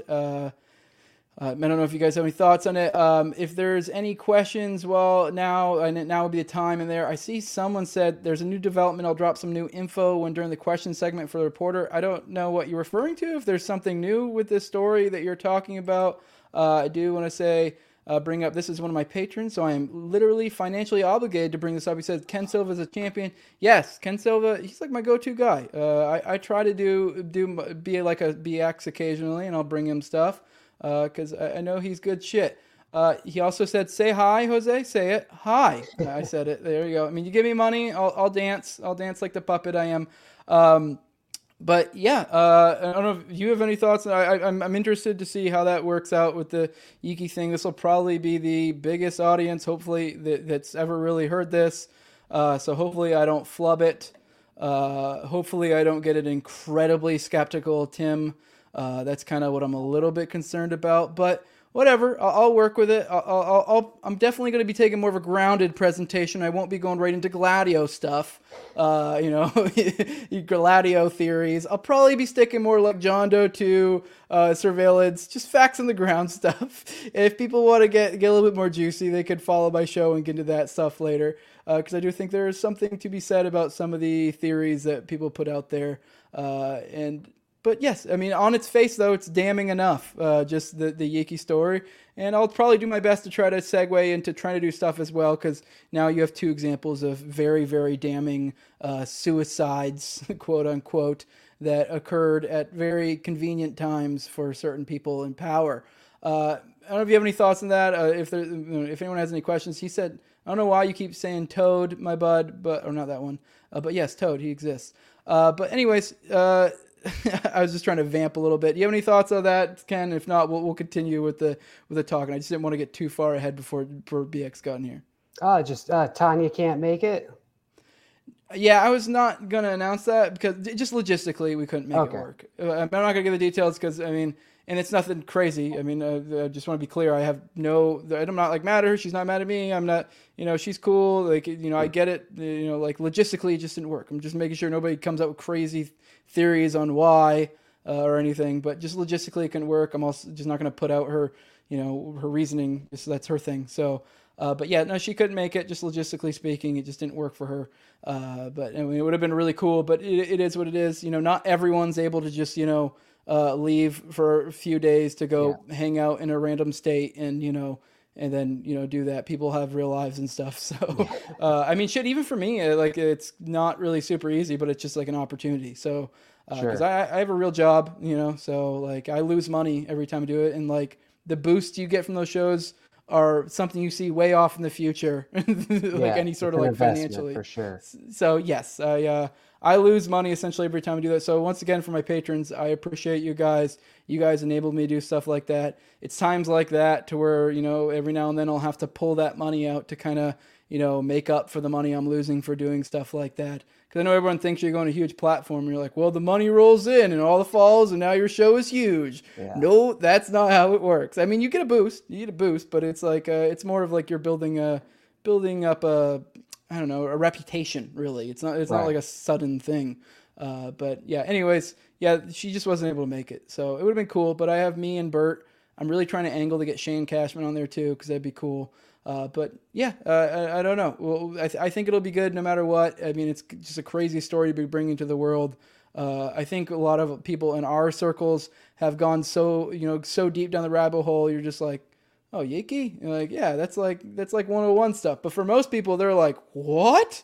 And uh, yeah i mean that was me not too long ago. So uh, i mean i'm still you know rattled by it. Don't get me wrong but i'm just saying it's not as uh, you know i think a lot of people are, don't may not realize the significance of this. So i just yeah. want to say appreciate to my audience that have made this possible and stuck around and people support me because i may not still have been doing this if that was the case. So but yeah. Well good um, for you man. You definitely uh, deserve it. I know we uh, well, I'm talking to people who already like you, but when you first had Richard Booth on for like the 10 episode series, people were like, oh, well, why does Jose get to call himself an OKC expert when he just had Richard on? But like since then, you've done legitimately groundbreaking work and you pushed the story forward. So like yeah. hats off to you. And I have always been very careful not to call myself an expert, but I still don't. I, I don't know how you feel when it comes to the Oklahoma City bombing or just a lot of stuff in general. The more I learn, the less I feel like I know, and the less I feel confident saying I'm an expert. So, and I mean, I've done plenty of digging articles, different podcasts, interviews, doing my own stuff multiple books. Like I've listened to the audiobook of uh, Oklahoma, like Roger Charles's book, like probably three times now. Yeah. I've listened to the series probably ten to twenty times now because I work with my hands a lot, so it's like it's easy. So I just play that series, right. and and the way that you know Richard delivered that, he's very good at like now I have that like point, this point, that point. Mm-hmm. So it's good to have that in my back of my head. But yes, I'm not an expert, and I don't claim to be, and I probably never will. So because I, I don't, it would be I don't know. Maybe one day I'll feel comfortable calling myself an expert. And I know a lot of people have given me shit about that. Be like, you should just call yourself an expert. Like, no, I'd be I don't know. I'd be lying to myself. Like I'm not an expert. Yeah. I'll, I'll bring up stuff that's interesting but yeah, I, am I'm, I'm not an expert, so I don't know. I mean, is that well, how you feel about this stuff too? Oh, we've all got our own comparative advantages. I know you you definitely know a lot more than the Yiki story than I do. I think my comparative advantage would be like kind of the broad history. I'm interested in how PatCon kind of spends spans all the way from Gordon Kahl to the Charlottesville rally. You could kind of tell a, a long history there, and that's I guess what I would say my quote unquote expertise is. I wouldn't call myself an expert either, but yeah, uh, yeah I think it's cool that various people in the research OKC area different have different like strains that they're all kind of yeah. tugging on and pursuing. Yeah, hell yeah, no, for real. I, uh, yeah, uh, but anyways, let's get back into this story. Um, you know, enough gloating yeah. about that. Uh, I was once again just trying to vamp, but uh, let, what, let's get well, into the what, were we going to say? I do have, I guess, if we're going to lay the groundwork for Becca, I do have some stuff about how this could tie into PatCon that we could get into let's before she gets into the details. I was just telling you, I'm into the broad history, and sure enough, the 764 Satanism does. There is a thread that goes back to PatCon, and that is uh, Joshua Caleb Sutter, uh, infamous FBI informant. I think a lot of people in this space remember the story that broke a couple years ago about an FBI informant that has made over $100,000 uh, in a two decade span that runs a publishing company for satanic literature uh, connected to the O9A. It's called Temple of Blood. And so essentially, uh, the FBI is bankrolling the satanic literature company uh, by, you know, via the informant that it's paying. Uh, and this ties into PatCon because Joshua Caleb Sutter was initially a, a, member of the Aryan Nations in the early 2000s, and he was hanging out with a lot of the people who were in the Aryan Nations during the PatCon era. So it's my contention that he's kind of the missing link that takes us from PatCon into the modern era. So Oklahoma City bombing happens, PatCon's closed down, the Aryan Nation kind of fizzles out it's getting sued by the Southern Poverty Law Center. And there's two main leaders that emerged in the late 90s before 9-11 was August Kreis and Morris Gulett. And in the early 2000s, Sutter helps entrap, or it could be like a legitimate sting, but he helps put both of those guys behind bars eventually. Gulett was talking about robbing banks a la the order. Sutter was an informant in the Aryan Nations, got him busted. Uh, then August Kreis was the next Aryan Nations leader, and Sutter was uh, kind of friends with him. They do various things. They started like a, a, motorcycle FBI front group. It was like the Aryan Nations Motorcycle Division, which was in fact a wholesale FBI front group. Um, and then it wasn't until I think like 2012, 2013 that Sutter leaves the Aryan Nation stuff and starts this Temple of Blood uh, related to the O9A, and that carries us to present day times. I'm pretty sure he's still an active informant that's in these O9A and 764 uh, chat groups. So I, I just think it's from a historical standpoint, it's interested interesting how you could go from Gladio to PatCon to 764. It's all connected through the same names, faces, players, uh, groups, events. The more you dig into parapolitics, the more everything's fucking connected, fucking and, it fucking drives you nuts. You're like, yeah. oh my god, uh, yeah. And I, I, I know there was a point I want to make earlier in our Yiki discussion or OKC in general. I, I see myself and, and Dave Smith says this you know a lot and I, I see myself or try to be essentially a Dave Smith of the Oklahoma City bombing. It, I am not in any means an expert on you know anything specifically. Uh, I wouldn't even consider myself an expert on the Yiki stuff. I fuck up stuff on that all the time. But I I know the right people to listen to. So this is why I like you so much. I know that you're great on this stuff and you cover certain angles. And you know, same with Richard. Uh, you know, and I know sort all sorts of people. I've met people through my interviews in this, and I'm able to. I, I feel like that's kind of to some extent my value is that I've gotten good at identifying the people that I need to listen to, uh, and then I bring them in and I have discussions with them and I learn from them, uh, and I try to do my best to share around the wealth so that they can grow as well. Uh, and you know people get get aware of them. But that's what I do. I do want to let you guys. Speaking of knowing good people, I have BX in the background right now. I also have Clint supposed to be here any minute. So I guess I'll, we'll let BX give an intro, and hopefully Clint's there by then, because I don't want to get too far for Clint either. Because uh, yeah, Clint's going to be kind of the outside man for this. Because uh, I, I did show him the article, and he was kind of like, "What the fuck?" Because uh, he's like, because he was like, "What Satanist J six?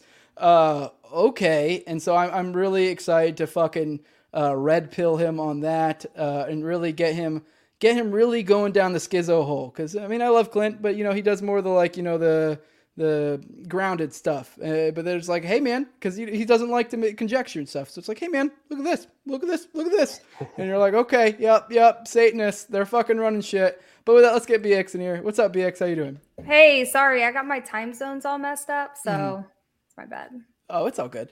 Uh, you want to introduce yourself to the audience? You've been on here before, but you know, to be completely honest, I'm vamping till Clint gets here. But let let people know who you are, uh, how you uh, related to this story, or you know, th- these stories in general. You you do have a as Ken has his own you know kind of angles that he seems and stuff he likes to cover.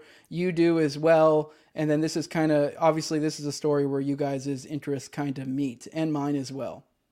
Yeah, are you talking about the? Are you talking about the Kyle Spitz stuff? Just I, I was just saying, general, like you're oh like yeah, I don't even know really how I ended up meeting Ken, but it was I mean on Twitter somebody had recommended him to me, um, and I was really following like his his Fed file stuff because like that's like right up my alley. So I was like, yeah, this is the kind of stuff you know. It seems like you you tend to like meet like minded people, right? Mm-hmm. Um, and um, I don't remember when I found so like I found Jade Parker's stuff. Um, I think that I found I think I first thought I like I'm looking at my stuff now. Like I first noticed the mention of Jade in June of 2023.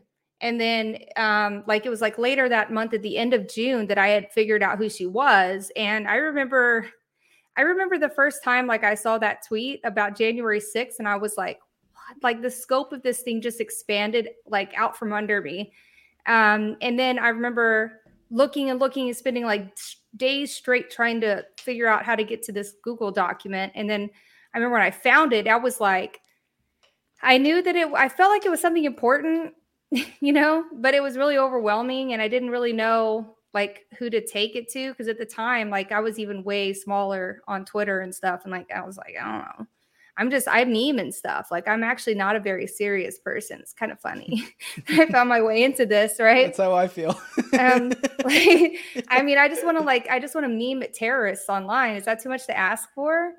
Yeah. Um, but yeah. So, but it, I mean, ultimately, this was like the the crux of like a two year long investigation that started with the Highland Park mass shooting, um, and um, which that I'm sure you're going to want to hear what I have to say about that when the trial um, hopefully later this year the, the trial is going to be um, going and so i think people are probably going to have a lot to a, a, lot of interest in that case again yeah. um, because it hasn't been memory hold because there's still a, a trial that's going to happen so mm-hmm. it's good so um, you, you yeah. just met ken like recently no it was like oh, okay. um, well we, in we 2023 we have been following each other uh, for a couple years but we never interacted and then uh, I was investigating a guy named Jeff Schoep, who was the head of the. Is that how you say it? I've been saying Shope. Yeah, no, it's Scoop. Shoop. Uh, well, now I look stupid. well, you were posting some information about him, and uh, I, you know, he's an FBI informant who marched in Charlottesville. I think I emailed you mm. about for more info, and one thing led to another, and now we're, yeah, investigating Yeah. satanic cults. Yeah, it's crazy how the paths start. Like it's crazy how like everyone's path starts somewhere and we all kind of make it to the same point because um like I've had other people in my DMs too that are like, "Oh my god, this Jade Parker thing just everything clicked. Everything clicked once I once I read this, once I saw her document, every it just put everything together for me." I said that's exactly how I felt. I felt like I'd been seeing all this stuff and trying to put it together and when I saw this I was like, "Dope, she just put it together." Like I feel like that was like a missing puzzle piece. Um, and so I feel like, but everybody else is kind of on the same paths or on related paths and somehow made their way here. Um, welcome, I guess, to the reality, weird reality that's like so much stranger than fiction, right? Yeah. Well, I I I, I was just asking because it made me think. You said Fed files, and I was like, oh shit. I think maybe in some sense, like in a Twitter sense of like influence, me doing retweets or you seeing this. In some sense, I may have had some small influence to make this connection, and now here we all are. I just find that cool of how these things work out because it is like. Yeah. Yeah. Ken's Ken's kind of been like one of my go-to guys for a while. I follow the shit out of his work. Uh, we have similar interests, and yeah, and then I came across you, the same thing, and now here we are. And let's get Clint on this same page. We have Clint joining us. What's up, my friend? Are you ready to go full schizo? Uh, I, I was born schizo. I was raised in the schizo. I'm ready to go full schizo. Let's go schizo. All right, you. I'm gonna have you're taking kind of the perspective of the person just kind of jumping in here. Uh, just ask questions as you see fit of like what the fuck is going on. Uh, we already kind of got Ken's perspective of how this started. Uh, BX's is going to be a little bit different, obviously. So BX, I just kind of want to get your from how this started. I mean, I guess you can take this wherever you want, where- whether starting because there's multiple starting points. Obviously, you can start Mhm. with Jade Parker stuff, or we can get to that later. I mean, you can start with the Spitz stuff and how it you know coalesced from there. Uh, Yeah. your choice. Well, it's all kind of rela- I mean, again, yeah, it's all kind of connected. But you know, my path again started with investigating some mass shootings. Um, I ended up finding out that this person, Jade, who's a friend of a person I thought was my friend, but ended up being kind of a strange character. But um, it turned out that she was also investigating the same mass shooting, and I didn't know who she was at the time. I just thought, okay, someone named Jade, right?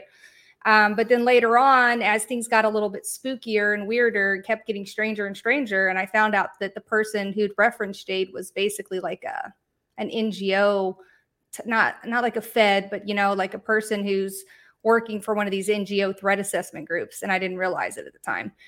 Um, and then I found out who Jade was, and I found all of her documents and stuff online, which again was like I thought that was full schizo, but no, it got it got worse. Um, because the interesting connection that Jade had made that nobody else has made, which I hadn't even made this connection, um, was that she believed that the satanic group Order of Nine Angles had a lot more role to play in January sixth um, than um, you know, and nobody had talked about this. I've not seen this anywhere else. So to me, that was really eye opening. Like, oh, like this is something new, something that like nobody's talked about. Maybe we should explore it a little bit more.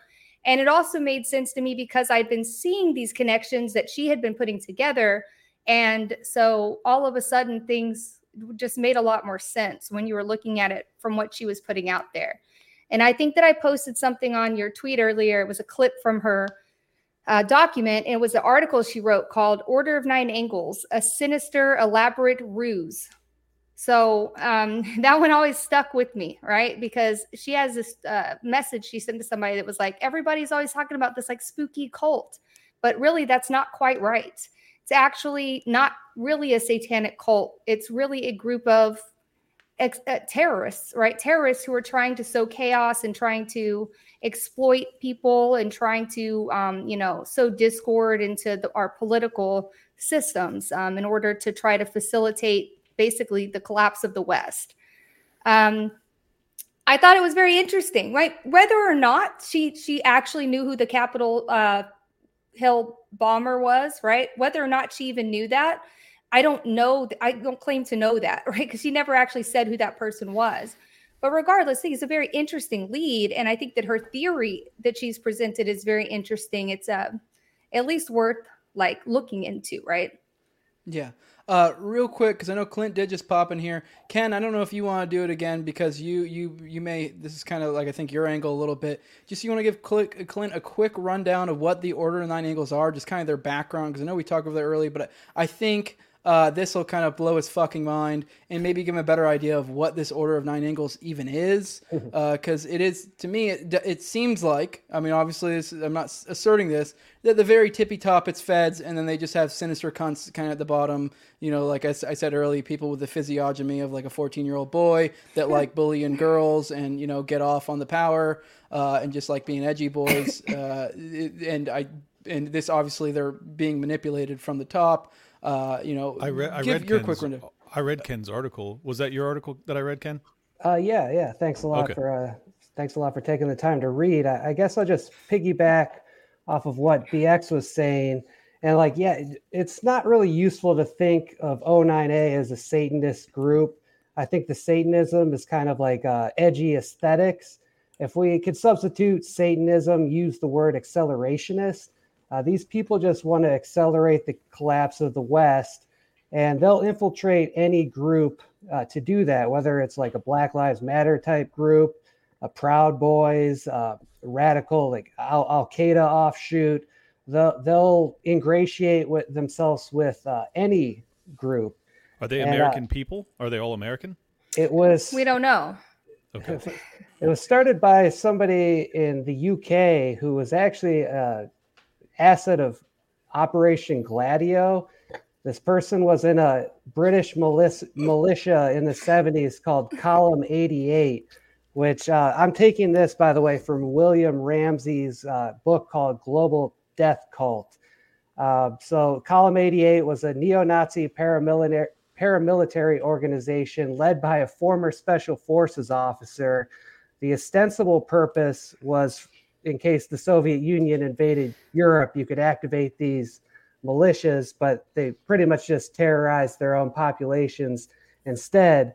And uh, the guy who- eventually infiltrated O9A and turned it into the group that it is today, we think his name uh, is David Myatt, and he was part of this column 88 in the 70s.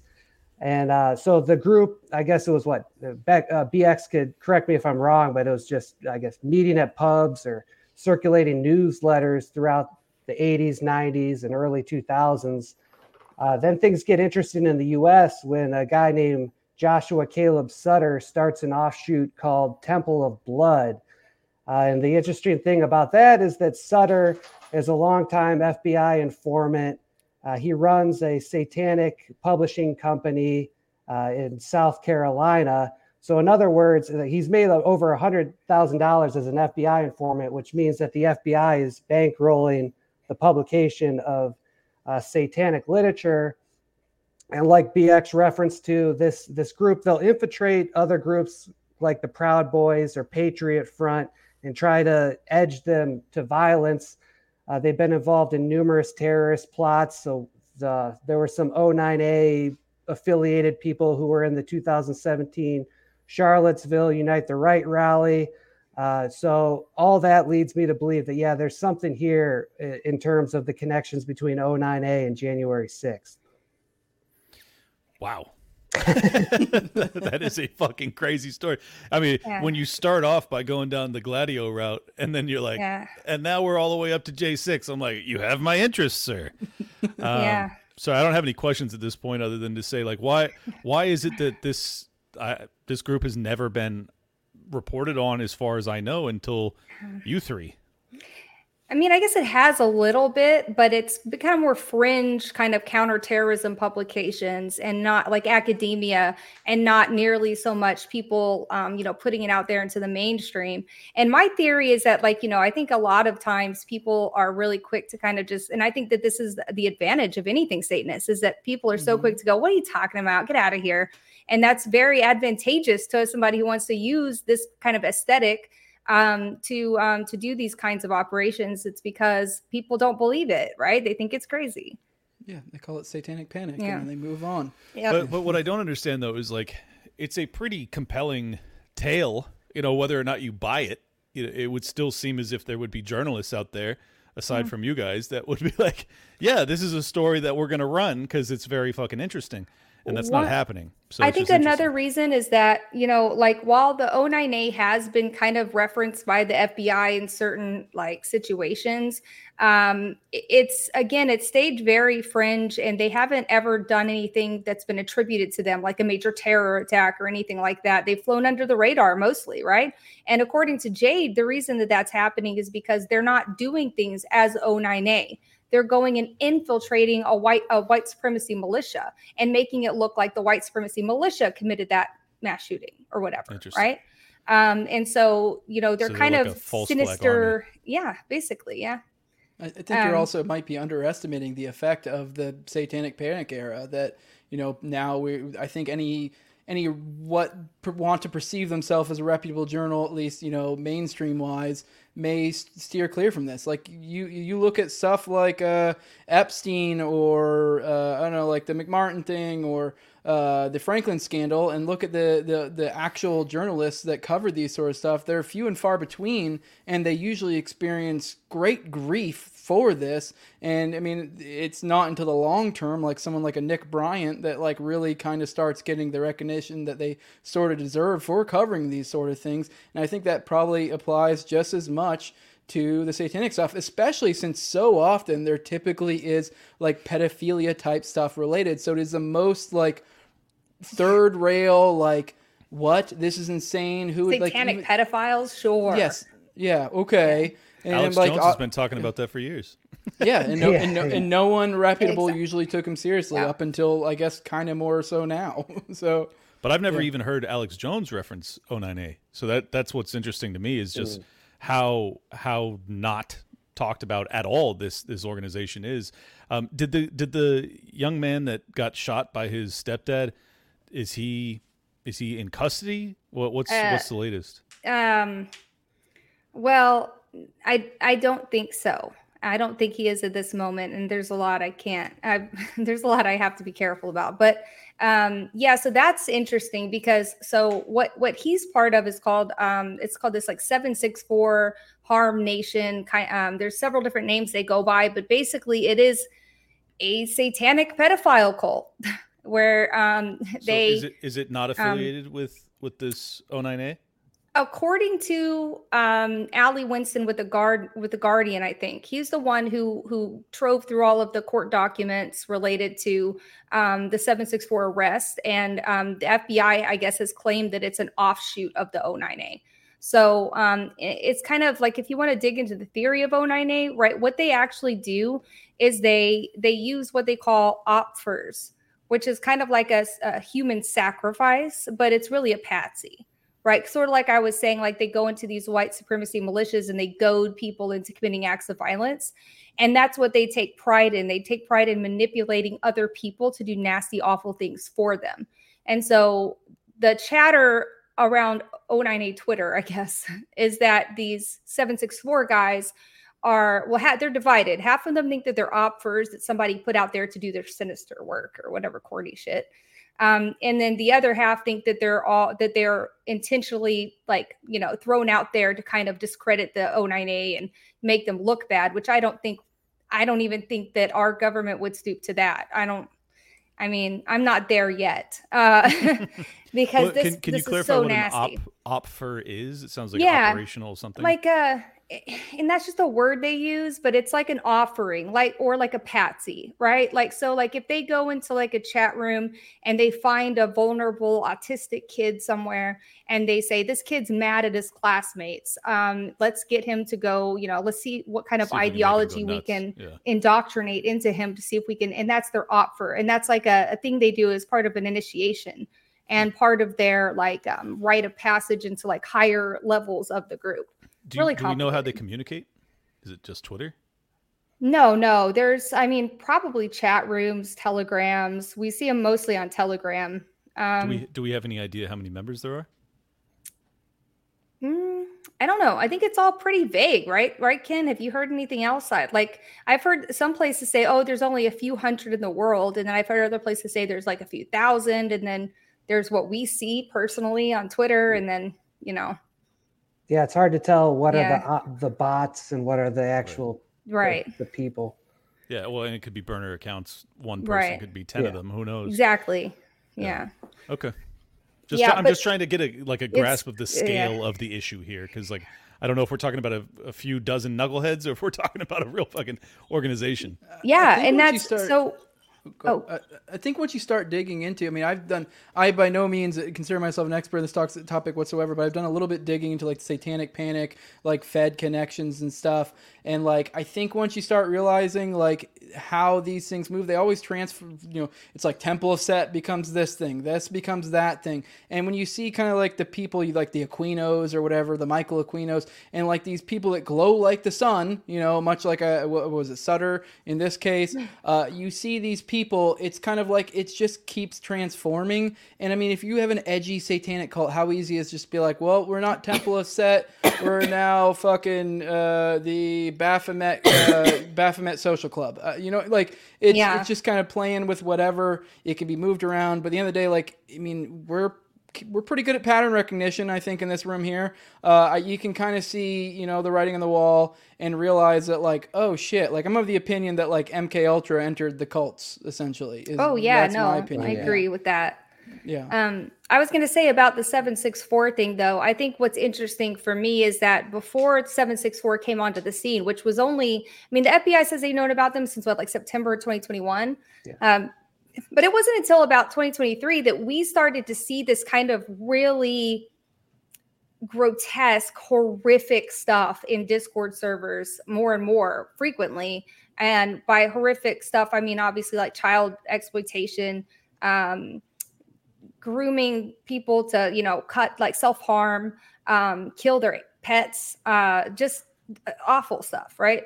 Um, and uh, we started thinking like, man, what is going on? Well, when we finally got the FBI announcement, it was an FBI bulletin that was like, hey, we've you know, we want to bring the public's attention to the 764 group, uh, self harm. You know, they use satanic kind of imagery and they're getting kids to self harm. They're grooming kids to, you know, sexually exploit them, etc.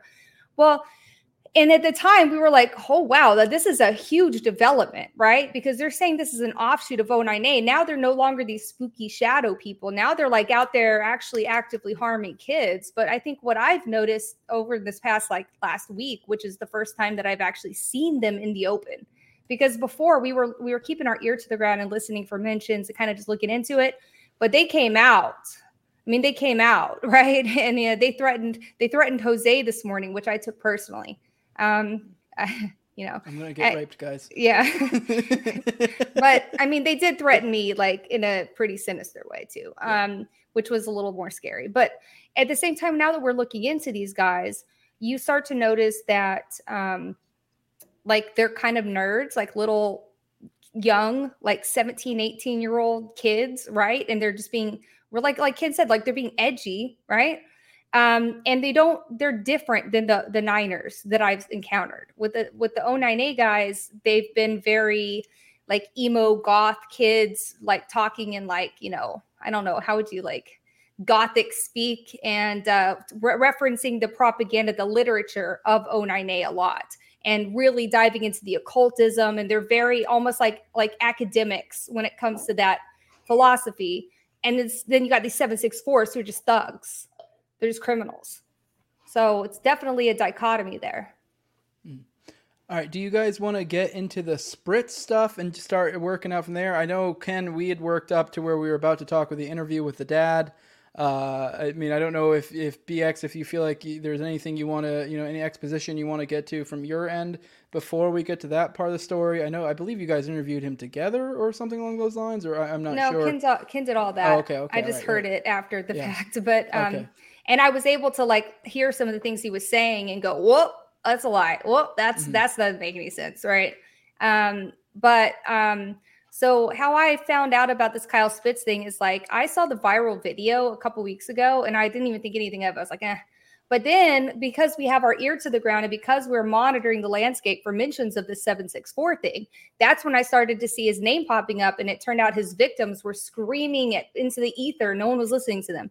But help us, help us, help us. Like, get eyes on this guy. He's exploited my child. Like, you know, he's extorting me and all this crazy stuff. So at that time, I reached out to a couple of the victims and offered my help. Like, you know, can I help you connect with like law enforcement resources, you know, that kind of thing. Because a lot of times victims, like they don't know what to do they they just so they just start yelling online or they call the police frantically and give them tons of information they can't use and they they end up not listening to them right? So sometimes they need somebody to like do it for them or help them out with that. So that's what i kind of tried to do. Um and at the time those victims told me that they'd all been uh contacted the police the police were investigating it so i assumed that it was under control. Um well then a couple weeks later i get a confidential source who sends me these videos from a Telegram group of what really appears to be the aftermath of a murder. Um, I mean, it was such an alarming video. I don't know how any law enforcement could look at that and be like, yeah, it's normal behavior. Like, that was not normal behavior. It's very, very bizarre and strange. There was a lot of blood, um, a lot of sick, sick stuff that he was saying um, in these servers. A lot of, like I said earlier, like uh, evidence of him grooming these girls and stuff. So, I called the Tennessee Fusion Center, which is like the way the FBI connects to the local. Um, and I was like, hey, I have this like stuff people sent me, and I think it might be evidence of a murder, you know, because um, I didn't know if like maybe they had sent it to the police, but I didn't know if they sent it to the right the right person, right? So I sent it to the Fusion Center, and um, and yeah, that's when things got just got a little crazy because the victims asked me to to make make a tweet about it, and I just made sure that every so I researched it a bit, made sure everything was correct and true, um, and that I had already kind of sealed the deal, given everything I could to the authorities, and then I put that tweet out, and then the I mean that's that's what happened basically. I, the, they immediately threatened to rape my child, um, and uh, they immediately started trying to dox me and hack me in a really malicious way, apparently. Apparently, that's a very real thing, this EDR business, um, which is kind of scary. Yes. Um, so, anyways, then after that, you know, I got contacted by law enforcement, and now I kind of have to like chill. but yeah. All right, Ken, you want to get into the interview because you you contacted the dad and kind of confirmed a lot of the suspicions that some people were having. Yeah, sure. So all of you know, BX's tweet was obviously very intriguing, but I can't just take her information, uh, you know, without trying to verify it myself. So I contacted police in Knoxville to actually confirm that the mother was indeed dead, and they not only did they confirm it, but they told me there's still an open investigation into the cause of death which really kind of kicked me in full gear. I'm like, okay, this is this is a big story. The police aren't just gonna tell you that you know we're investigating this bizarre death unless. But they told me that she committed suicide. Yeah, I didn't mention got, that, but like you got that through the fusion center, and I was yeah. talking to a communications officer. So it's interesting that the right hand doesn't know what the left hand is doing.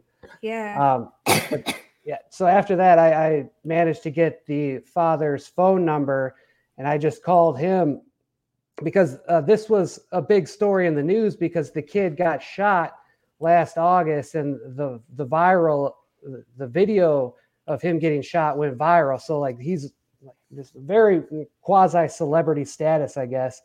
Uh, I called the dad, and I think he expected me to kind of, you know, go down that thread. Just you know, the fact that the kid was shot by the mom's boyfriend, and now the mom is dead too but I asked him about whether Kyle was in the satanic cult 764 and he he confirmed that to me and then he uh, denies that his son is a pedophile or does anything actually bad. He just apparently likes to hang out with pedophiles online. Totally um, normal.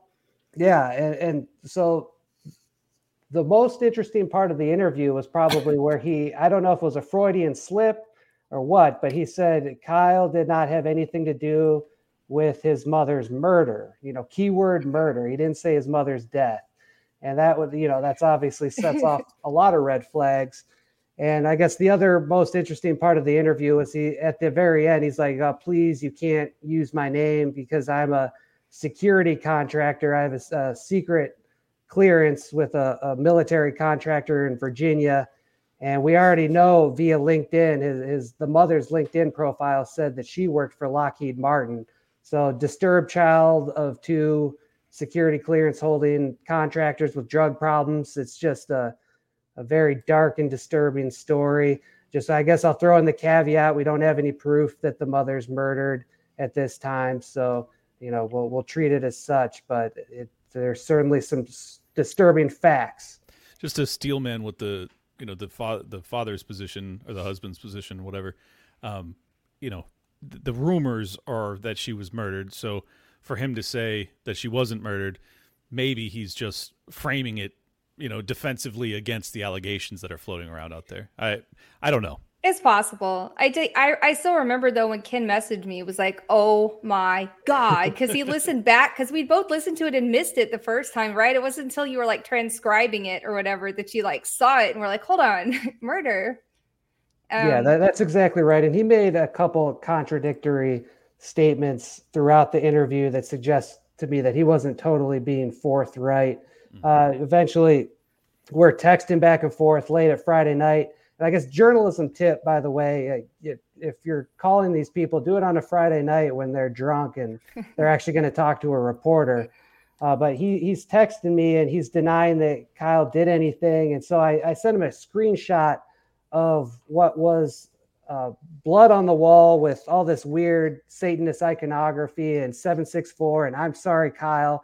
It's, it was written by a girl who Kyle got allegedly got her to cut herself and write all that in blood. So I send that to the father. He goes, okay, well, my son's not perfect. He got into some bad things, but he's not, he didn't murder his mom and he's not a pedophile. So, like, after um, another contradiction he said was that, oh, I've, I've seen the autopsy report. The body's been taken to the funeral home. It was a heroin overdose. And I'm not a good interrogator, but I already had the information that the police told me it's an open investigation, which directly contradicted him. I call him back. I said, Well, you told me it's a heroin overdose, but the police are telling me it's an open investigation. And he tries to demur and say, Oh, well, it's a, it's a paperwork issue. They're going to announce it as an overdose any day. It's just a matter of, I guess, the right bureaucrat rubber stamping it. So there's just several anomalies and uh, contradictions that I, I, found while talking to the guy. Well, and I think that, that, there was blood all over the sheets. Yes, right? that's the biggest one to me was that the amount of blood there was okay, someone died right here, right? It wasn't a survivable amount of blood, I don't think. I mean, I'm not like a forensic anal- analyst, but anybody could look at this scene and be like, you know, that's just a tiny little bit of it. That's like maybe a tenth of the whole the whole thing, right? Um, I mean, the blood, w- the bed was covered in blood. Um, and uh, when Ken first asked him, like, well, he said, "Oh, she died of an overdose." Well, he said suicide, and then he said overdose. He kept interchanging those two things, which is also strange. Um, and um, and then Ken goes, well, "What about all the blood?" You know, and he goes. At first, he said, "Oh, that's because Kyle took pictures of this other the, the when his mom's boyfriend shot at him." He's like his mom's boyfriend killed himself afterwards in a SWAT standoff, and Kyle took those pictures and put him next to it to make it look like the same situation. Which I still have never seen those pictures. So I, I so Ken goes, well, but it's in a video. There's a video, sir. you know, we saw the blood right next to her body, like. And then he goes, oh, actually, she had liver cirrhosis and she just threw it all up. So it was just really bizarre, and like he was just he was struggling He's, on he, that. He should have called his attorney and not answered yeah. the fucking single question from you guys. Jesus Christ. yeah. What a what a terrible job. um yeah, for a, a, secure secret uh, clearance holder, that's bizarre behavior for sure. Yeah. yeah. yeah and then he threatened you. He's right, kind of like yeah. So what what was the uh the kid that got shot? Um do like there was a lot of blood pouring out of him. Do we know where he got shot? Because yeah, the... shot in the ear. They stitched oh, it up. Ear? Yeah, okay. it was no big deal. But I think you know. um BX is a gangster. Just he got shot in the ear. No big yeah. deal. I mean, this kid. Consider if you if you've seen, I guess some of the stuff I've seen the past few days, which is more brutal and egregious than anything I've ever seen in my entire career investigating this kind of stuff. And I've been a child advocate for a while, so I've seen some heinous things. But this is just so graphic and disgusting and horrific and violent. There's such a violent component to it that I guess maybe him bleeding a little out of his ear to me is like, meh. Yeah. Considering just what he's done to these kids, you know? Out of, out of curiosity, and I'm certainly not going to look it up, but where are you seeing these things? So, um, there was a telegram group that was started um, to kind of dox kyle i guess and to you know to try to reveal everything that was going on um, but also on Twitter. So when we found his Twitter account, which he was responding to the name Kyle, and his victims were screaming at him, and he was just like story, like you know, being a dick. So we figured out that's his Twitter account, and he's linked to some of these other bigger Twitter accounts, like Harm Nation official Twitter account, I guess, and their videos that they have. I mean, they're like I don't even want to talk about it on here, honestly. Um, but you know, is it, is it torture women, of human beings? You don't have to like get real they're, specific. They're basically extorting and or like grooming girls to like carve their names into their into their bodies, satanic symbols into their bodies, write with blood, kill their pets, decapitate animals. Um, Yikes! Yeah, uh, a lot of animal abuse, a lot of just blood, and really sick, awful stuff. Is there is there a an overarching thesis uh, beyond chaos? Is there some sort of political philosophy uh, aside from the accelerationism? For this group, no. It just appears to be a bunch of people extorting kids to harm themselves. Now, there's been allegations that they're selling this material, which definitely makes sense on the dark web, especially if it's child exploitation material. So they're possibly making money for somebody. I don't know the details. I don't know any more than that. Like I don't know beyond that. I mean, we can go full schizo and like go. I can point out that how the parallels between so much of this and like MK Ultra disassociatives type stuff. Uh, but obviously that's getting very speculative. But it, I mean, you'd be. I feel like you'd be remiss if you didn't notice some of the parallels. I mean, obviously the uh, the security contractor parents uh, you know, him, the obviously all the the the, the abuse stuff, the murdering your your kid. It's like almost it just seems like MK Ultra, but in the technological age is how it feels like to me. Uh, you know, kind of spreading that out. Obviously, I mean, this probably this is a little bit of a loose tie, but with some of uh, BX's you know looking into like school shooters and stuff, uh, I mean that's I mean they're right there. I mean that's what what were they doing in MK Ultra a lot of times is kind of you know or what we presume is kind of making Manchurian candidates, killers, whatever. Uh, so I mean, it kind of plays out in different ways. Uh, and then obviously there's other stuff going on, like possibly you know selling child porn or even deeper, darker stuff. I'm sure that we don't know of. Uh, you know, who knows how deep that that, uh, that goes. But I mean, it, it's hard not to bring up the, the well, parallels. You know, and I would say that, like, looking at this from a completely rational, like, you mm-hmm. know, non schizo perspective, even as somebody, like, the re- the way I kind of got in- interested in all this is because I was very fascinated with cults, like, my whole life. in fact, I've even infiltrated a cult as part of like a, an investigation for a client once. And so I've always been very interested in cults and this. Um, what I started noticing, the more you study cults, the more you see them everywhere, right? The more you realize that people's behavior online within social political groups are very cult like, and you start to see these parallels, right? And so it's not just that MK Ultra, like we we got those techniques, a lot of them from the Germans, from the Nazis, right? Um, and then, you know, it, it's not just, in my opinion, it's not just like intelligence agencies out here doing all this. Like other people know how to do that too. Terror organizations, ISIS, uh, really perfected this strategy when they were, um, you know, radicalizing people online with the virtual caliphates when they when they started their own yep. like you know online systems and really just they really perfected online radicalization. And then that was utilized now by yeah, and it's utilized by other countries too to attack us. And well, so the scope of this lot, is huge. Yeah, there's a lot to be said about you know where ISIS got those techniques, though. Yeah, given, for sure. their funding and their origin story. I could talk so, about that for a long time, but yeah, MI6, CIA, who knows? But um, you guys have studied MK Ultra a lot more than me. Has there has it ever been proven out that they can actually mind fuck people enough to get them to be active shooters and things like that? I know there's a lot of a lot of a lot of examples that we think that may have happened, but has has there ever been any like hard proof of it? Uh, I mean, well, obviously they wouldn't claim that, but go on, BX. Well, yeah, there's uh, so there is a lot of um, of evidence, especially regarding hypnosis um, and the use of, uh, like for example, the the Cameron, uh, and Cameron stuff from um, the Montreal Institute in Canada right? Which is where they were doing this really sick stuff to people who would come in with mental problems. They would like strap them to the bed for weeks at a time and give them like really extreme electroshock, um, sensory deprivation, what they called psychic driving, where they would like put something in their pillow that would say the same phrase thousands, tens of thousands, millions of times, right? Um, they would give them all kinds of drugs and just like you know, in fact, uh, the Canada just uh, there's still a bunch of people who are suing the CIA and the Canadian government, um, and they put a gag order on them, so they couldn't really get loud about it. Mm-hmm. But um, I think there was a ruling on it recently where they said that they couldn't sue the CIA. But anyways, this did happen factually, right? And then yeah. the the strategies, the tactics that they used there were basically um, like rolled over into the Kubark manual for the CIA, which is what they use for enhanced interrogation techniques and like Guantanamo, like waterboarding, sensory deprivation, all this fucked up stuff they did to try to get people to like talk and stuff, right? So a lot of these tactics have been very, very um, extensively studied and utilized in operations and stuff. Yeah, no, I, I I know some of that, but the really the question I'm asking is like, there's no doubt in my mind that you can absolutely drive someone insane with these sorts of like psychological tools and you know saying the same shit over and putting drugs into their system.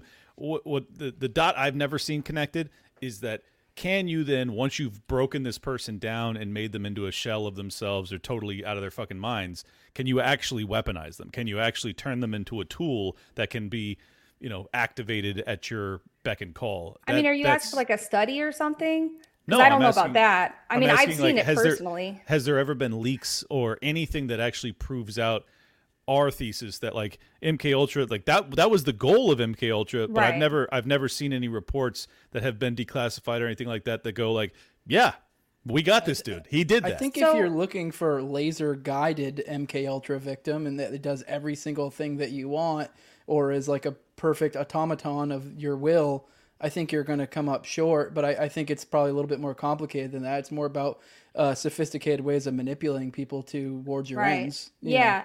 Sure. I would say, and I have a lot of theories about this because I've researched MK Ultra and I've read all the CIA, all the sub projects. I mean, I've I've read all of them. Um, that MK Ultra wasn't really just a mind control experiment in the sense that they were trying to create a Manchurian candidate, which kind of what you're talking about. The Manchurian candidate program was actually uh, Project Bluebird, which was the precursor to MK Ultra.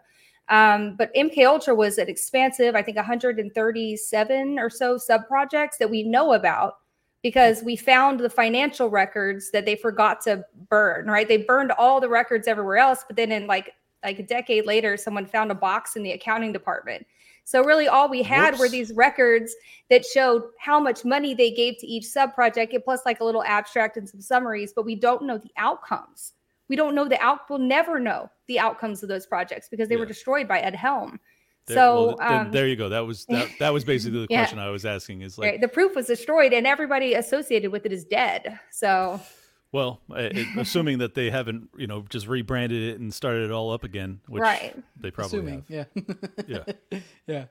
Uh, all right, uh, back. All right, one point I think maybe we should point out. Maybe you have some more to say on this, Ken. Uh, this guy, the the father claims that uh, the the son got into this stuff through some older lady. Do you have anything more to add to that, or was he just really vague on that? Oh yeah, no, he gave me a specific name. Uh, I'm hesitant to say the name because I haven't reached out to her for comment, but she's a very. Uh, I identified her in my article as Tara, and her. If uh, at some point we'll release the name once I try to talk to her, but I want to be fair to her and give her a chance to respond. But a very public name who appeared in like a 2016 article about revenge porn, and she was featured in the article as the victim uh, of revenge porn, uh, which I found very odd. It was like in Forbes or something uh, when I looked up the exact name. And then this was right around the time that she would have had met Kyle and supposedly groomed him, took him out to Washington State and introduced him to all these online chat rooms and uh, the the satanic rituals and whatnot. Uh, but yeah, at, th- at this point, I probably won't say anything more than that. But we do know who it is. Okay, and so the idea was that she essentially groomed him, and she was 20 years his senior. I don't know what if he said at what point they took up the relationship, uh, but I know he was once... 18, mm. and it okay. was around 2018, where right yeah. when the two parents were getting a divorce uh, for whatever that's worth. I guess the father tried to paint it as a case of uh, they didn't give their baby boy enough attention. Uh, mm-hmm. That that's how he would say it. All right, yeah. I mean, okay, there's probably some Skizzo stuff I could bring up there, but uh, I'm not going to. Uh, but what other main things do you think people should know about this story? I mean, obviously, we could keep going and go into some of the specifics of some of the 764 O9A stuff. There is a lot. Uh, for example, you brought up Kalana Limkin, who got busted for child porn, sexual extortion, trafficking, animal cruelty, and self harm of minors. Uh, that was one of the ones. Uh, what, what are you guys? Is there any other major points you guys want to bring up about this story? There's so much I want to bring up, but um, it's gonna. I, I would say like this has probably been one of the most stressful weeks of my entire life. Um, I don't know. I mean, I'm doing all right. I took up drinking. Have you guys tried it? It's pretty it's great. Nice um, yeah.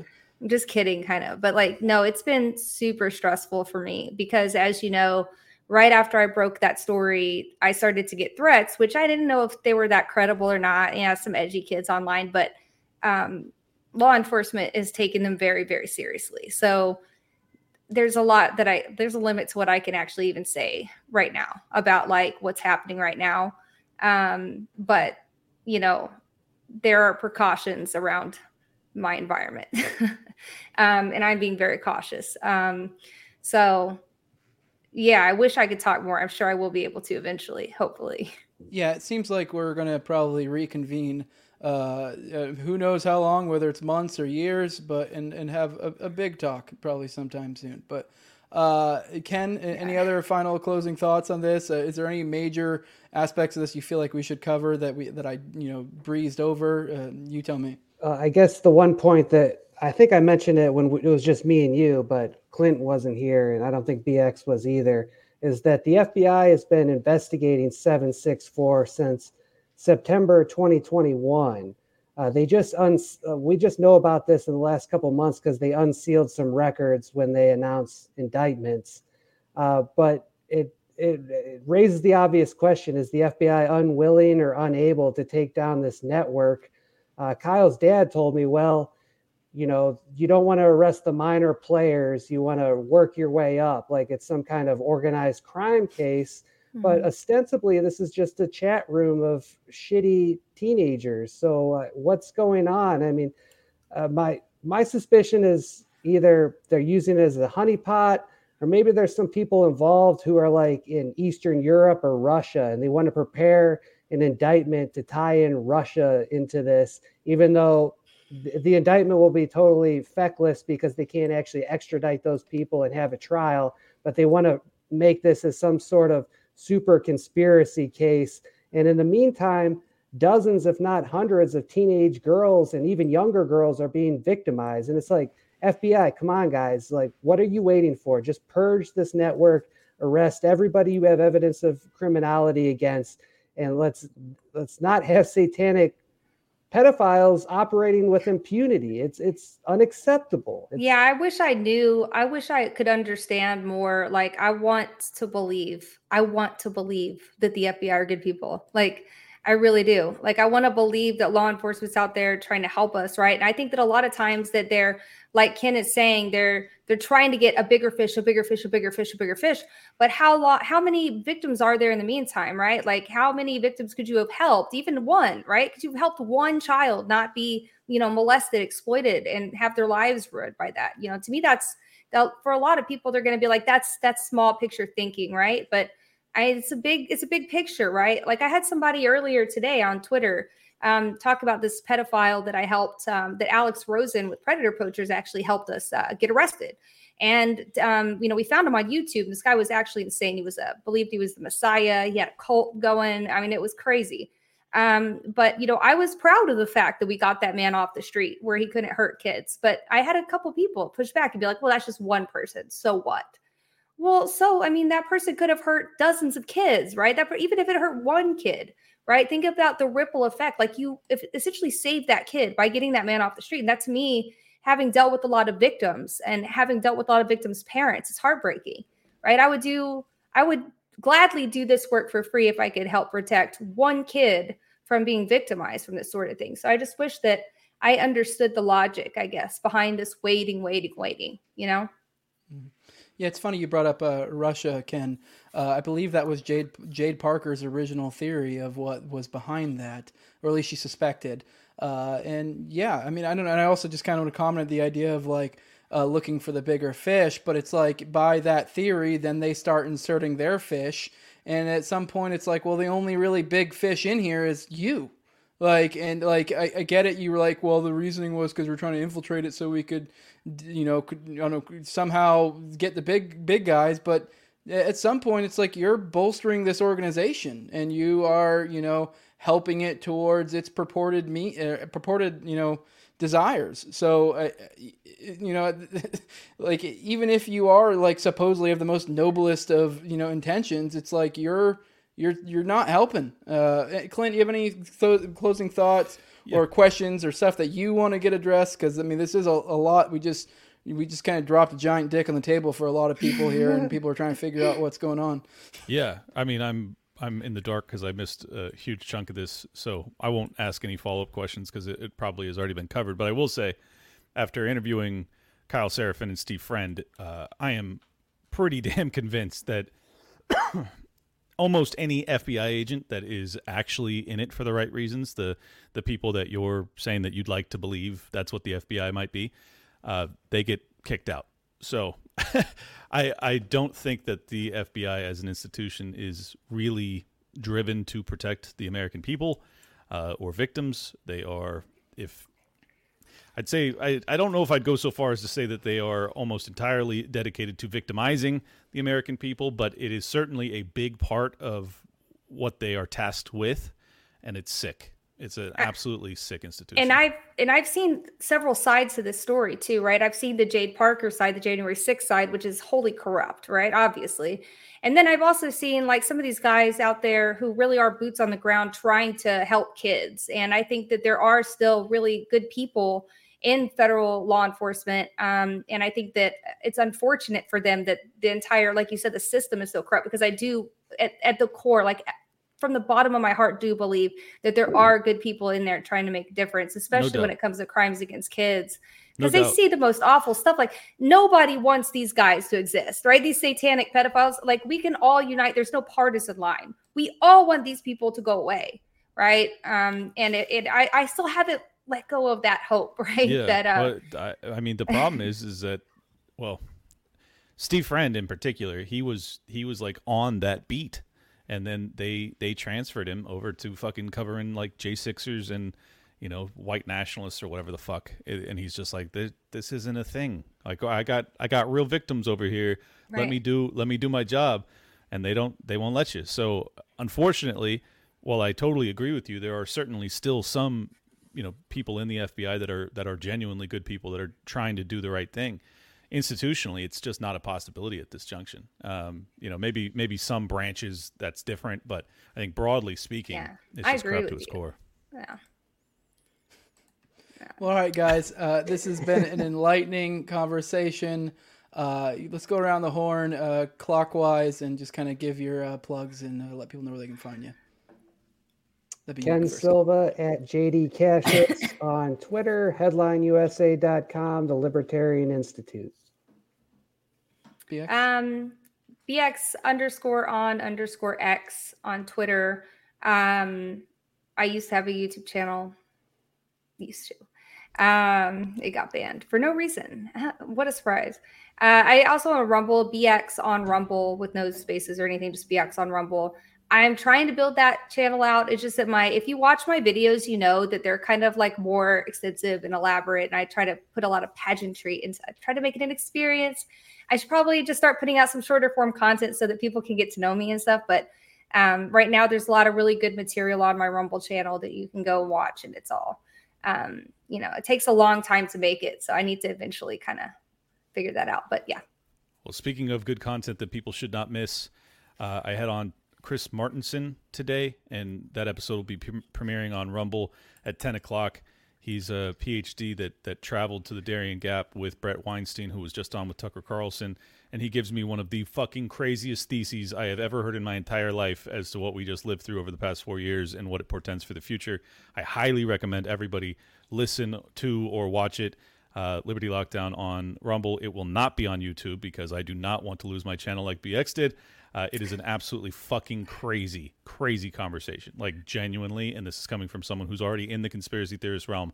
It's a fucking crazy conversation talking about all sorts of shit that I'm not even going to give details because I don't want Jose to lose his channel. So we'll leave it at that. Oh my gosh. awesome. Uh, guys, if you like this, uh, you can check this out on YouTube, all the major podcatchers, Rumble as well. Uh, it's a little late. I'm not sure if I'll get it out to the podcatchers tonight, but it'll definitely be out there soon. If you want to support my content, get early stuff, get the monthly sponsor giveaway for this month or be a sponsor. Uh, that's uh, patreon.com no way Jose 2020. Like, share, subscribe, comment, share this around. Uh, gets big. This is uh, pretty pretty uh, breaking news. I mean, this what just I think came out just what a couple days ago, something like that. Yeah. Uh, so I think get- you're get- going to hear a lot about it Mhm, yeah. eventually. It's- I I think think this is is really good. early Yeah. breaking. Yes, and cheers, this is a- cheers to cheers to all three of you for you know stepping into the to the breach on this one. Um, it seems like it's a very important story that's not getting a lot of coverage, and I hope you you stay safe, BX. It's uh, it's not fun to receive threats for just being a Uh, journalist. well, well, thank you, Clint. It's good to have like a, a heavyweight with a big Twitter account boosting this story. I think that helps with BX's safety. To be honest, like more if well, maybe I everybody think knows they're more about it. interested in Jose now. I mean, yeah, well, that, that's that's why like everyone, some someone in uh, what was it, Cole in my in the Tower Gang chat today was like, I was telling him about this, and he was like, he was like, uh, why are you fucking with this guy? And I mean, I said because I'm a real ass nigga, but like uh, that was just my like one ass line, but like my one liner. But I was like, I told, but really, it is like my theory. Like I'm in this realm. There's no backing off for me. Like there's, and even then, I, I think generally speaking, that's probably. I mean, obviously there's there's different situations, but generally speaking, that's typically, in my opinion, the wrong way to go. That's how you get yeekied. That's like what people will keep telling me. yeah, so I'm like being as loud as I can. Like shit, I put out a tweet, and I know it sounds cheesy. I put out a tweet today that was like, "Hey, I just you know with me covering all this stuff, I just want to remind you, uh, fucking, I, I love my life. Uh, I'd never st- decide to stop living it. Uh, I, I'm a really good driver. If any weird criminal charges come out, I didn't do it. You know, like so like and Same for all of us, right? Let's all just say Yeah. it together, right? Yeah. So it's like, because my theory is, and we were talking about this the other day, like, because we were getting super schizo, because we should be. And it's like, if they were to do anything to any of us, they'd, for one, they'd have to do it to all of us. And it's like, that would be a red pill nuke. And it's not that I think that, like, I'm some huge influencer, but, but if Imagine I that, got, if. I, if I got fucking offed, like, the week before I'm supposed to go in Tim Pool to talk about Yiki while I'm covering satanic pedo cults, like, I will be in fucking Twitter edits We'll forever. avenge you, bro. You'll be the you'll be the one. You'll be the Yiki that ends Yeah. it all. Yeah. and I'm not saying I want that. I'm just saying, hey, that'll be a thing, so don't fucking do it. so that that is my protection. so, I don't I don't know if that's the best corollary. That I will I will be the next Yiki. I will be the next unsolved murder that we're all concerned about for decades and decades. Oh my god. Jose the Uh, martyr. Yeah. Well, uh, once again, I'm not trying to be that. I'm just saying, you know, Well, stop don't, do- saying it don't do that. Don't do it. Don't do it. You will fucking. They'll solve this one, you dumb cunts. when I woke up and I saw that message, I thought it was to me because, like, that would make sense if they were threatening to rape me, but they were threatening to rape you. yeah, I just Well, laughed. I think about doing it to Jose all the time. I get it. But all right, guys, uh, this has been fun. Uh, I'll let you all go. I mean, fuck, I've been doing this for two and a half hours. I'm not. I'm not Clint. I, I don't stream like this. I'm tired. I got shit to do. But I appreciate you guys coming. Uh, this is, and I hope this story keeps moving. Uh, but yeah, with that we're out of here. Appreciate it, guys. All right, bye, y'all. See ya. Bye. I was gonna make. BetMGM has an unreal deal for sports fans in Virginia. Turn $5 into $150 instantly when you place your first wager at BetMGM. Simply download the BetMGM app and sign up using code Champion150. Then, place a $5 wager on any sport. You'll receive $150 in bonus bets, regardless of your wager's outcome. And if you think the fun stops there, the King of Sportsbooks has plenty of surprises in store. Check out daily promotions, same game parlays, live bets, and so much more. Download the app in Virginia today and get $150 in bonus bets instantly from your first wager. Only at BetMGM. BetMGM and GameSense remind you to play responsibly. See BetMGM.com for terms. 21 plus only, Virginia only. New customer offer. Subject to eligibility requirements. Rewards are non withdrawable bonus bets that expire in seven days. Please gamble responsibly. Gambling problem? Call 1 800 Gambler. Promotional offer not available in Washington, D.C.